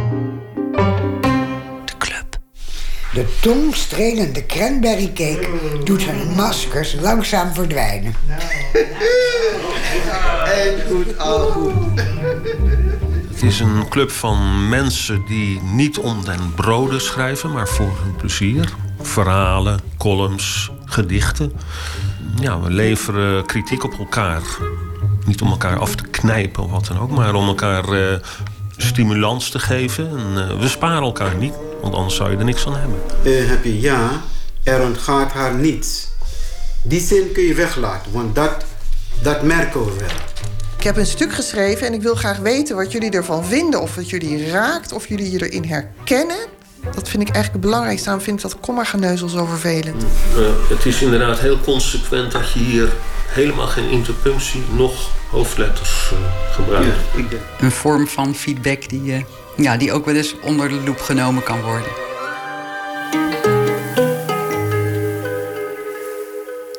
Elf jaar van zijn leven besteedde Onno Blom aan het leven van iemand anders, namelijk Jan Wolkers. Elf jaar lang ging de biograaf op in het archief van de schrijver. En dat werd uiteindelijk een uh, lijvige biografie en ook een promotie. Het litteken van de dood. En morgen verschijnt er nog een boek in de reeks uh, Privédomein Memoires van een biograaf. Onno Blom, goeienacht. Goeienacht, Pieter. Het is een, uh, een, een, boek dat gedeeltelijk voor het eerst uh, voor al eerder verscheen in, het, in de Volkskrant in de vorm van columns over uh, het leven van een biograaf. Je hebt er veel bij geschreven inmiddels. Je hebt ook wat geschreven over wat er daarna gebeurde na het verschijnen van die biografie. En de gedachte was toch een beetje: eigenlijk moet je wel gek zijn om zoiets te doen. Elf jaar van je leven geven aan een ander. ja, dat, dat is ook zo, maar dat wist ik natuurlijk niet toen ik eraan begon. En toen ik helemaal middenin zat. En was het uh, lastig uh, halverwege draaien. Het mooie aan dit boek is dat je, dat, dat je jouw leven, het leven van de biograaf, gewoon beschrijft. Maar dat, dat loopt permanent parallel aan het andere grote leven dat je probeert te begrijpen. Dat van, van Wolkers. Het loopt constant door elkaar. Overal waar jij bent heb je associaties met, met Wolkers, plekken, teksten, gebeurtenissen. Het zijn eigenlijk twee parallele levens in een andere tijd. Ja, ja, zo zou je kunnen zeggen die, die, die levens van hem en van mij die zijn steeds meer met elkaar verweven geraakt. Dat is niet iets wat ik me had voorgenomen of wat, uh, wat ik dacht dat, het, dat zou gebeuren, maar dat gebeurde gewoon. Uh, het, het, het is ook wel te begrijpen achteraf.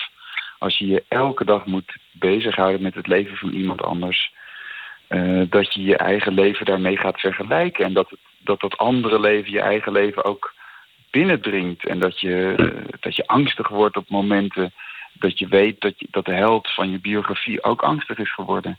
Dat is me toch een paar keer overkomen. Bijvoorbeeld gebeurt er ook dat je, dat je een kind krijgt en dan denk je automatisch aan de periode dat het Jan Wolkers overkwam. De zwangerschap, de geboorte van zijn kinderen. Ja. Dat, dat Ja, zijn de momenten. Dat, dat zijn de momenten dat het sowieso telt in je leven. Natuurlijk dat je, dat je open staat, dat je, eh, dat je gevoelig bent voor, voor invloeden, voor angsten, voor, voor blijdschap. Dan, zijn, dan, dan leef je je leven op het extreemst. En, en dat waren de momenten waarop, eh, waarop ik altijd ook moest denken aan, aan wat Wolkers dan meemaakte. Heel extreem was het bijvoorbeeld toen ik moest schrijven over eh, het gruwelijke ongeluk wat, het, wat zijn dochtertje is, is overkomen en waar ze aan is overleden. Hij heeft een, een meisje gehad dat op tweejarige leeftijd overleed omdat hij eh, in, in de wastafel werd gezet en daar de hete kraan over zichzelf heeft opengedraaid. En ik, ik vond dat verschrikkelijk om te moeten beschrijven. Vooral ook omdat ik toen net een dochtertje had dat ook twee jaar was. En ik, ik kon dat materiaal eigenlijk bijna ook niet aan. Ik heb dat in een week allemaal achter elkaar in de computer ingevoerd. En aan het eind van de week zette ik die computer aan. En toen bleek het dat al dat materiaal was verdwenen. En dat geeft dus aan dat je. Ik zal iets fout hebben gedaan. Ik zal dat toch onbewust hebben willen wegdrukken ook. Ik, ik, ik kon dat niet aan. Het komt zo dichtbij.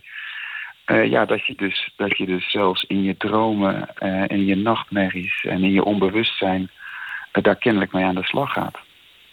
Het verschijnt nu in de reeks Privédomein. Dat is eh, mooi en eervol. Dat is eh, de reeks waar ook de brieven van Flaubert in zijn verschenen en zoveel andere mooie eh, dingen. Het is ook het moment dat je voor het eerst reageert op de ophef daarna. Want, want er is eigenlijk iets geks gebeurd. Je, je werkt elf jaar van je leven aan een biografie. Dan is die geboorte daar van dat boek waar je zo hard aan hebt gewerkt. Hij wordt vol lof ontvangen, wordt mooi besproken, mensen zijn eh, tevreden. En dan ontstaat er ineens een soort eh, eruptie van, van, van zuurte en een soort discussie over die promotiecommissie. Je hebt er nooit eerder op gereageerd, maar in dit boek beschrijf je voor het eerst jouw kant van het verhaal. Hoe, hoe is dat voor jou geweest? Hoe heb je dat ervaren? Ja, nou, ja dat, dat heb ik opgeschreven. Het, eh, hoe ik dat heb ervaren toen. Niet zozeer in reactie op eh, wat er later over is gezegd. Maar eh, mijn boek, die memoires van de biograaf, beschrijft als het ware de biografie van de biografie. Hè. Het is de ontstaansgeschiedenis van dat boek. En in dat boek was een heel belangrijk moment dat ik, ja, dus een half jaar voordat het ging verschijnen, van de promotiecommissie hoorde dat, dat die het niet van voldoende wetenschappelijk gehalte achten. En toen verdween de grond onder mijn voeten.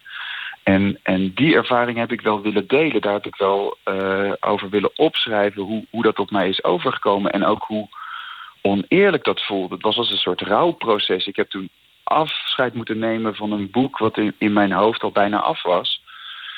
Ehm, en ik heb moeten reageren op de kritiek dat de manier waarop ik mijn boek heb geschreven, namelijk heel dichtbij, een heel intiem portret van Wolkers. Ik ben als het ware in zijn hoofd gekropen en ik heb ook de lezer van mijn boek in dat hoofd willen opsluiten. Eh, ik heb hem dus van binnenuit willen beschrijven en niet zozeer van buitenaf.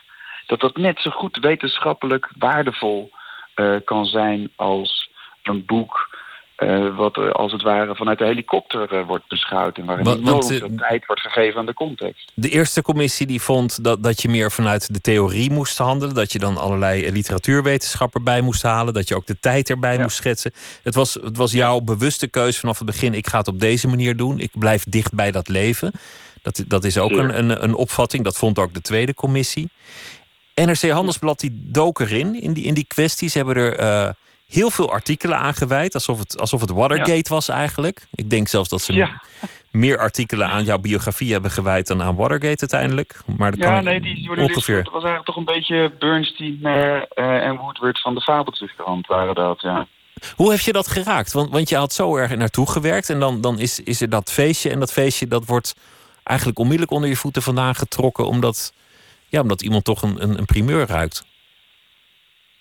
Nou ja, dat was dus heel naar. En, en eh, eh, kijk, eh, ik wil het cliché niet van stal halen dat een, dat een boek wat je hebt gemaakt, dat je dat ook beschouwt als een kind. En als ze daarvan zeggen, dus die oortjes zijn er verkeerd opgezet en die neus staat scheef, dan, dan komt dat enorm hard binnen. Vooral ook omdat je, inderdaad ben ik, ben ik er elf jaar mee bezig geweest. En dat laatste half jaar was, stond onder hoogspanning. Ik was, ik was echt moe en dan raakt je dat heel hard. En ik vond het ook eh, oneerlijk. Niet omdat ehm, iedereen mijn boek prachtig moet vinden. Ik kan me zelfs voorstellen dat mensen een ander boek van mij hadden gewild, verwacht, gehoopt.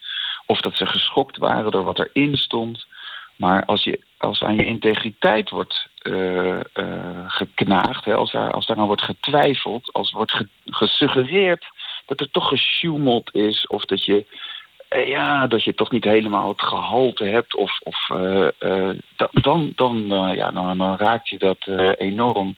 Maar NRC heeft consequent wel geschreven: er, er was geen regel overtreden, er was geen procedure overtreden. Het was ongebruikelijk, maar eigenlijk ook niet eh, buiten de procedure wat er is gebeurd. Nee. Dus, dus in die zin was, er, was er ook niet echt een misstand. het heeft, mij, het heeft mij enorm verbaasd, dus de, de suggestie die uit die stukken sprak.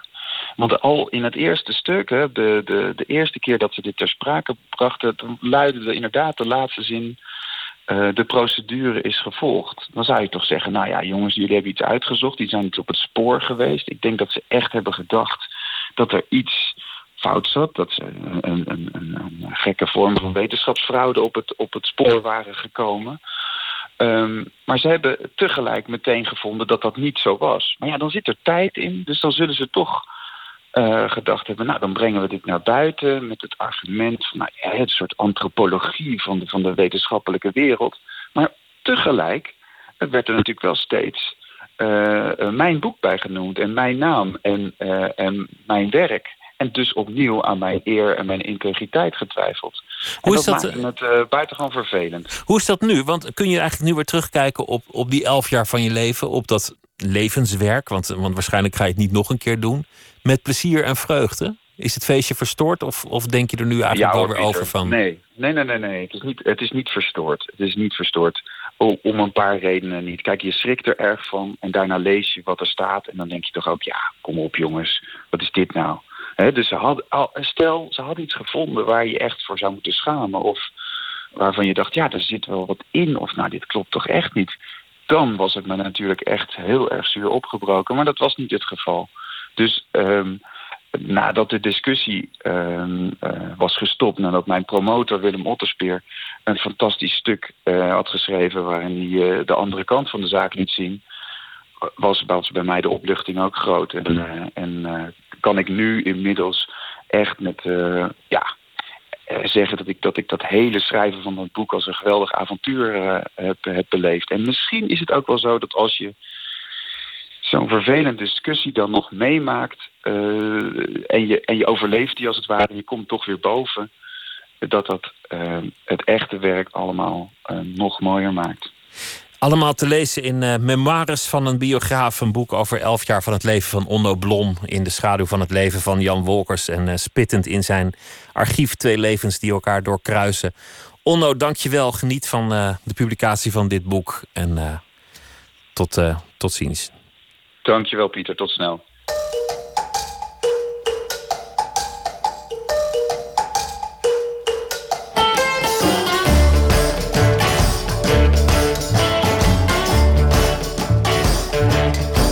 Well, change in the sea. Woke up one morning, was a change in me. Put on my pants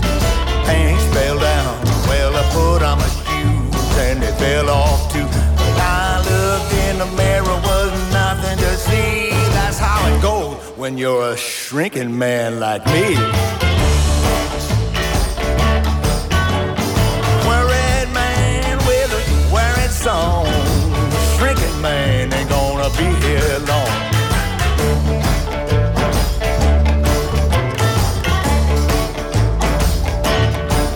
Well, sometimes I worry about clothes. Shrinking man's gotta look good sometime.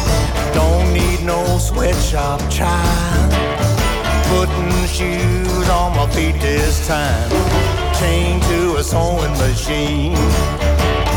Down in hell where the sun don't shine. Look as good as you can. But please don't rob your fellow man. Shrinking man, shrinking man. Nobody.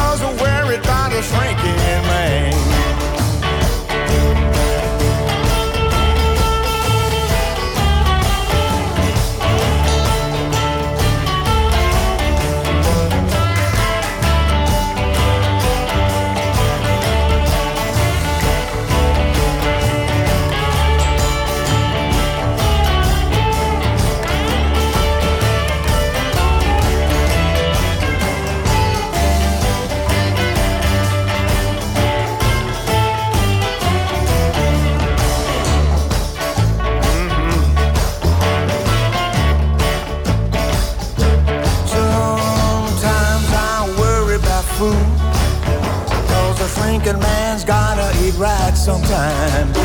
I don't need much and I don't pay no starvation wage. The poor falls out on a poison ground.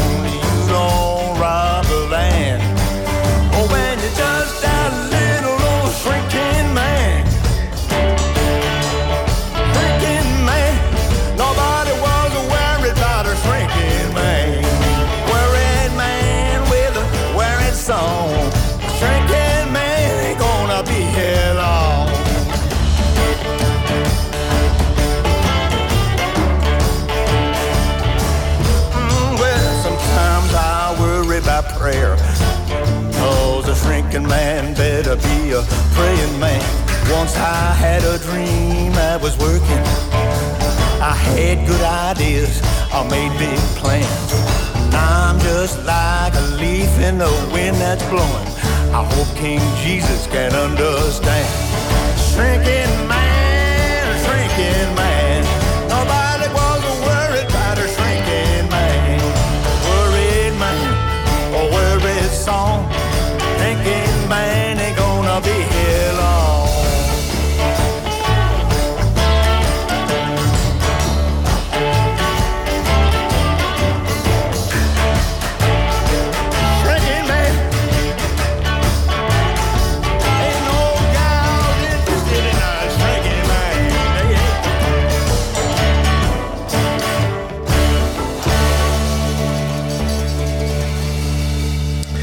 Nou, dat is toch goed nieuws. Na zes jaar een nieuw album van Ry Cooder. En eh, dit nummer staat er ook op, Shrinking Man. Ook andere stukken van eh, oude blueshelden. Blind Willie Johnson en zo. En eh, het album heet Prodigal Son. I'm not a smart man. Everybody be cool, this is a robbery! When I'm good, I'm very good. But when I'm bad, I'm better. No, I'm just getting warmed up. Silly rabbit.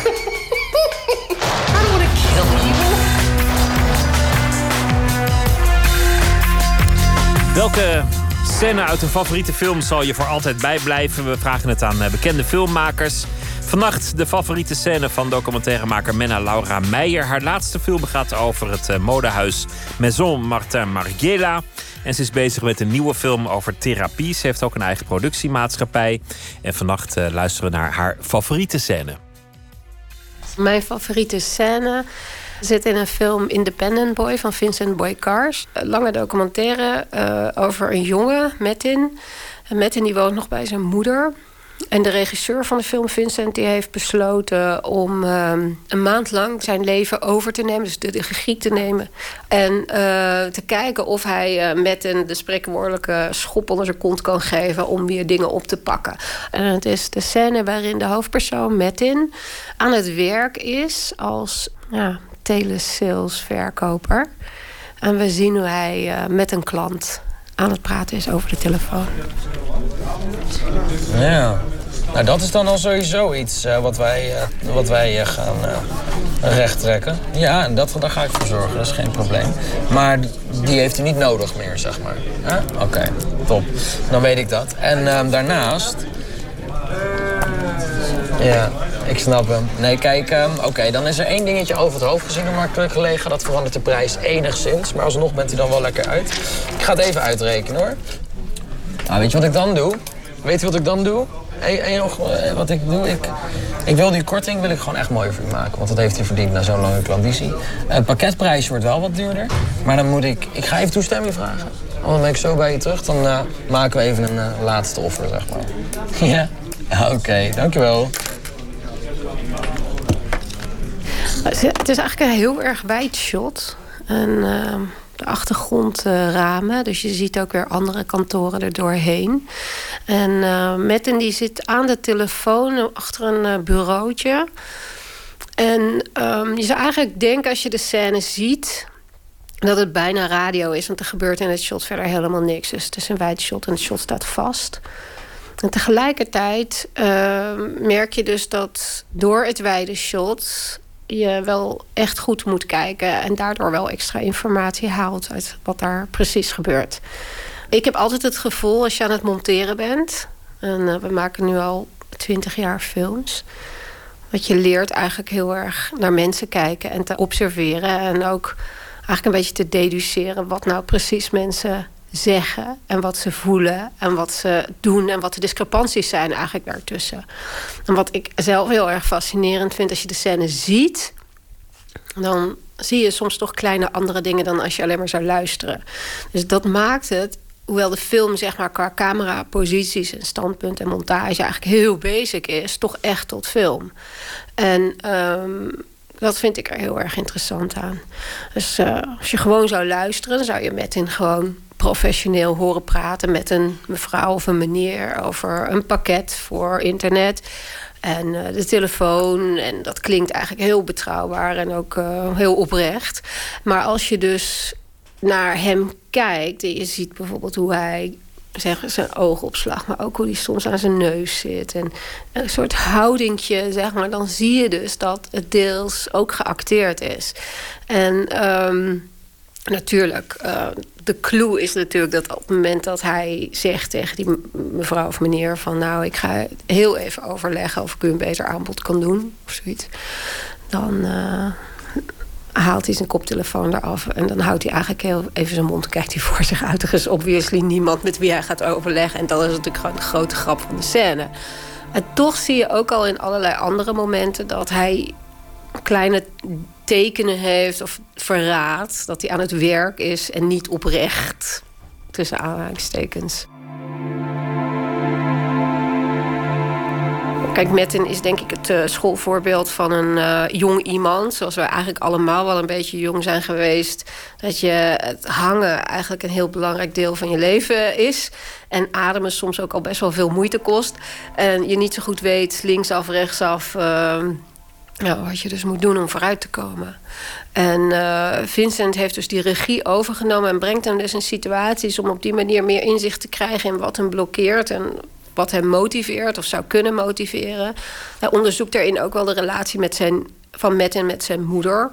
Wat betekent comfort en wat is dan precies uitdaging en wat zijn je angsten. Aan het eind van de film gaat Matt terug naar huis, naar zijn moeder. En er zijn mensen die zeggen: Oh, dat is dan de downfall. In de zin van dat betekent dat het nergens heeft gewerkt. Maar ik vind dat eigenlijk heel erg mooi. Omdat het zit hem daar volgens mij niet echt in. Of je wel of niet werkelijk zelfstandig kan worden of niet. Ja, dan wordt er gehuild en dan kunnen ze elkaar eigenlijk niet meer loslaten. Ja geeft hij ook chocolaatjes voor haar. Ja, maar misschien is dat ook wel omdat ik zelf moeder ben... dat ik altijd denk van, ja, maar dat is natuurlijk toch het allerleukst.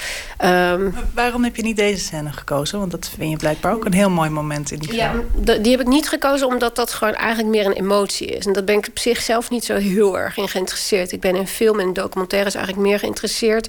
in de vorm waarin je dus iets kan laten zien... wat over meer gaat alleen maar dat wat je letterlijk ziet. En de emotie die je ziet bij zijn moeder, dat is eigenlijk heel klassiek documentair. En ik denk dat wij uh, op dit moment in Nederland heel veel documentaires hebben die op die manier eigenlijk heel erg gericht zijn op emoties en de herkenbaarheid van emoties binnen een soort van archetype bijna, waarvan wij zeggen: oh ja. Ja, maar dat heb ik ook, of dat heb ik juist niet. En ik denk dat dat zelf de reden is waarom heel veel documentaires heel saai zijn. Heel voorspelbaar. En misschien te veel in comfort hangen, te weinig uitdaging bieden. Dus ik ben zelf meer geïnteresseerd in de momenten waarin zo'n film of een maker echt beslissingen neemt die, uh, die haak staan juist op dat wat we zo op dit moment zo herkennen in de Nederlandse documentaire. En dan vind ik deze scène veel interessanter.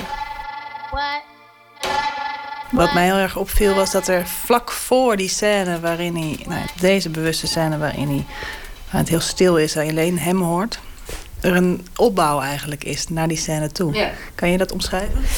De scène hiervoor staat hij in de lift. En de lift is eigenlijk wel mooi gedraaid. Hij is een beetje claustrofobisch.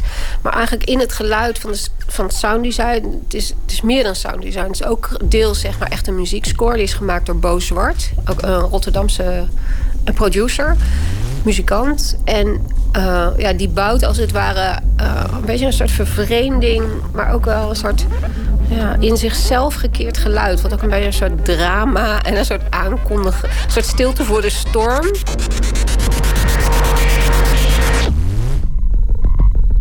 Waardoor zeg maar, ook het moment dat de deuren open gaan en het stil wordt, natuurlijk ook aangezet worden. Dus eh, ik vind dat zelf heel goed gedaan. Het is een soort anticlimax volgens mij ook. Want hij heeft net gehoord dat hij moet gaan draaien... of zijn eigen muziek moet gaan eh, laten horen aan het eind van die maand. Ja. Daar is hij heel zenuwachtig over. Is, je ziet hem eigenlijk in die lift daarover nadenken... of zo met die muziek eronder. En dan vervolgens een- zijn stomme baantje. Ja, hoewel hij wel echt heel goed is in die baan. Dus dat vind ik ook zo fascinerend. Hè? En dat, kijk, dat vind ik eigenlijk zelf een van de meest interessante dingen in de film. En dat is natuurlijk het conflict wat er op ergens ook is tussen Vincent en Metin. Zij zijn in het echt ook vrienden. Want Metin die kijkt altijd een beetje tegen Vincent op. En ik denk ook dat Vincent een beetje de uitstraling heeft van een soort zondagsjongen. Voor wie het allemaal heel erg makkelijk en eh, ja, eh, goed gaat. Eh, die heel talented is, die ook DJ is. En hij is ook weet je, regisseur, maar hij kan ook presenteren, al die dingen. En Vindy vindt heel erg van ja, weet je, als je echt wil slagen in het leven, dan moet je echt die bezetenheid hebben en de passie en gaan voor iets. En helemaal 100.000 miljoen procent. Nou, ik denk heel veel jonge mensen die dat eh, misschien zullen herkennen als iets waarvan ze denken dat ze dat moeten doen. En wat ik fascinerend vind, is dat iemand als Metin, dat je eigenlijk ziet dat je soms dingen heel goed kan, die misschien niet eens echt je ambitie zijn, maar waar je wel oprecht goed in kan zijn. Je bent dus niet één cool iemand, je bent dus niet één geslaagd iemand, maar soms ben je eigenlijk een samenraapsel van dingen die best wel goed gaan en sommige dingen die ook niet goed gaan. En dat is eigenlijk natuurlijk een soort gemiddelde die wij gewoon als mens zijn. En eh, om nog heel even terug te komen ook op een documentaire in het algemeen. Wij zijn natuurlijk zo gericht op documentaires, op het laten zien van een soort hele duidelijke, herkenbare eh, situaties. Waarin de emotie herkenbaar is, de woede, het goed en het kwaad. En het- over het algemeen is het leven natuurlijk een heel groot grijs gebied. En zijn wie wij zijn ook eh, weet je wel, een heel groot grijs gebied. Ehm, is het leven dus ook niet narratief interessant, maar vaak ook heel saai. En ik vind eigenlijk al die elementen op een bepaalde manier vertegenwoordigd in deze film. Kijk, ik kan natuurlijk zeggen dat mijn favoriete scène is bijvoorbeeld uit eh Ken Park van, van Larry Clark of zo. Maar ik vind dat de film van Vincent, die raakt gewoon aan mijn eigen vak. En die raakt gewoon aan hoe wij kijken. En die raakt aan mijn ideeën over hoe ik vind dat wij met z'n allen binnen dit vak moeten nadenken over wat kijken is. En wat is werkelijkheid. En hoe willen we daar als makers mee omgaan. En wie bepaalt eigenlijk voor ons wat die werkelijkheid is. En onder invloed waarvan. En ik denk dat dat soort dingen zijn op dit moment heel relevant. Niet alleen voor mij als maker, maar ik denk in heel Hilversum. Of in heel, nou ja, whatever, whatever waar beeld en werkelijkheid bij elkaar komen.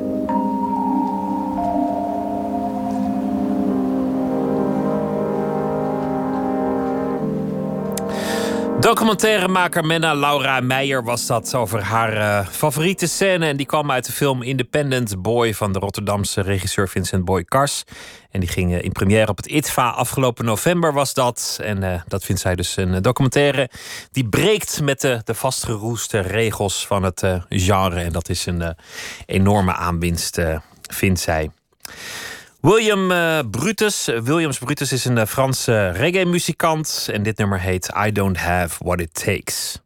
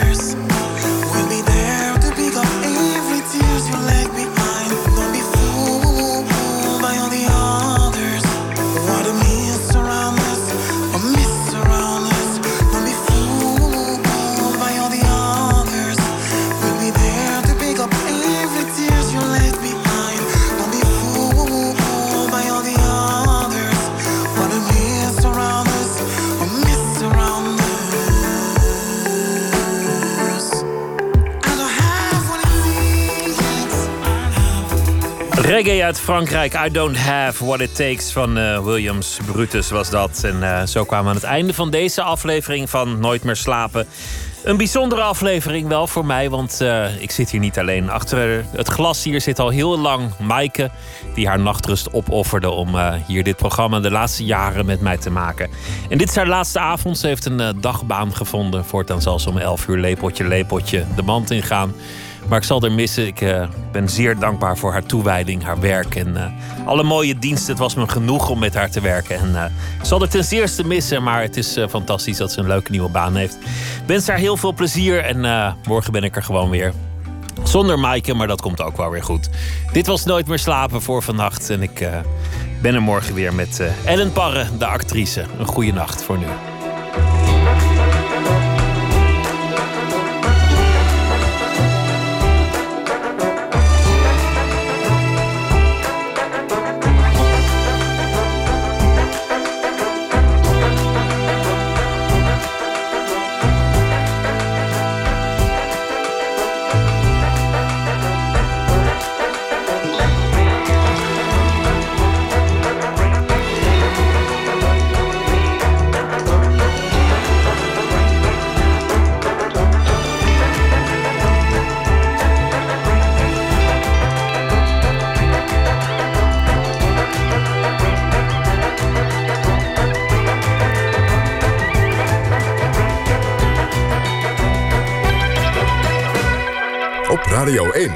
Het nieuws van alle kanten.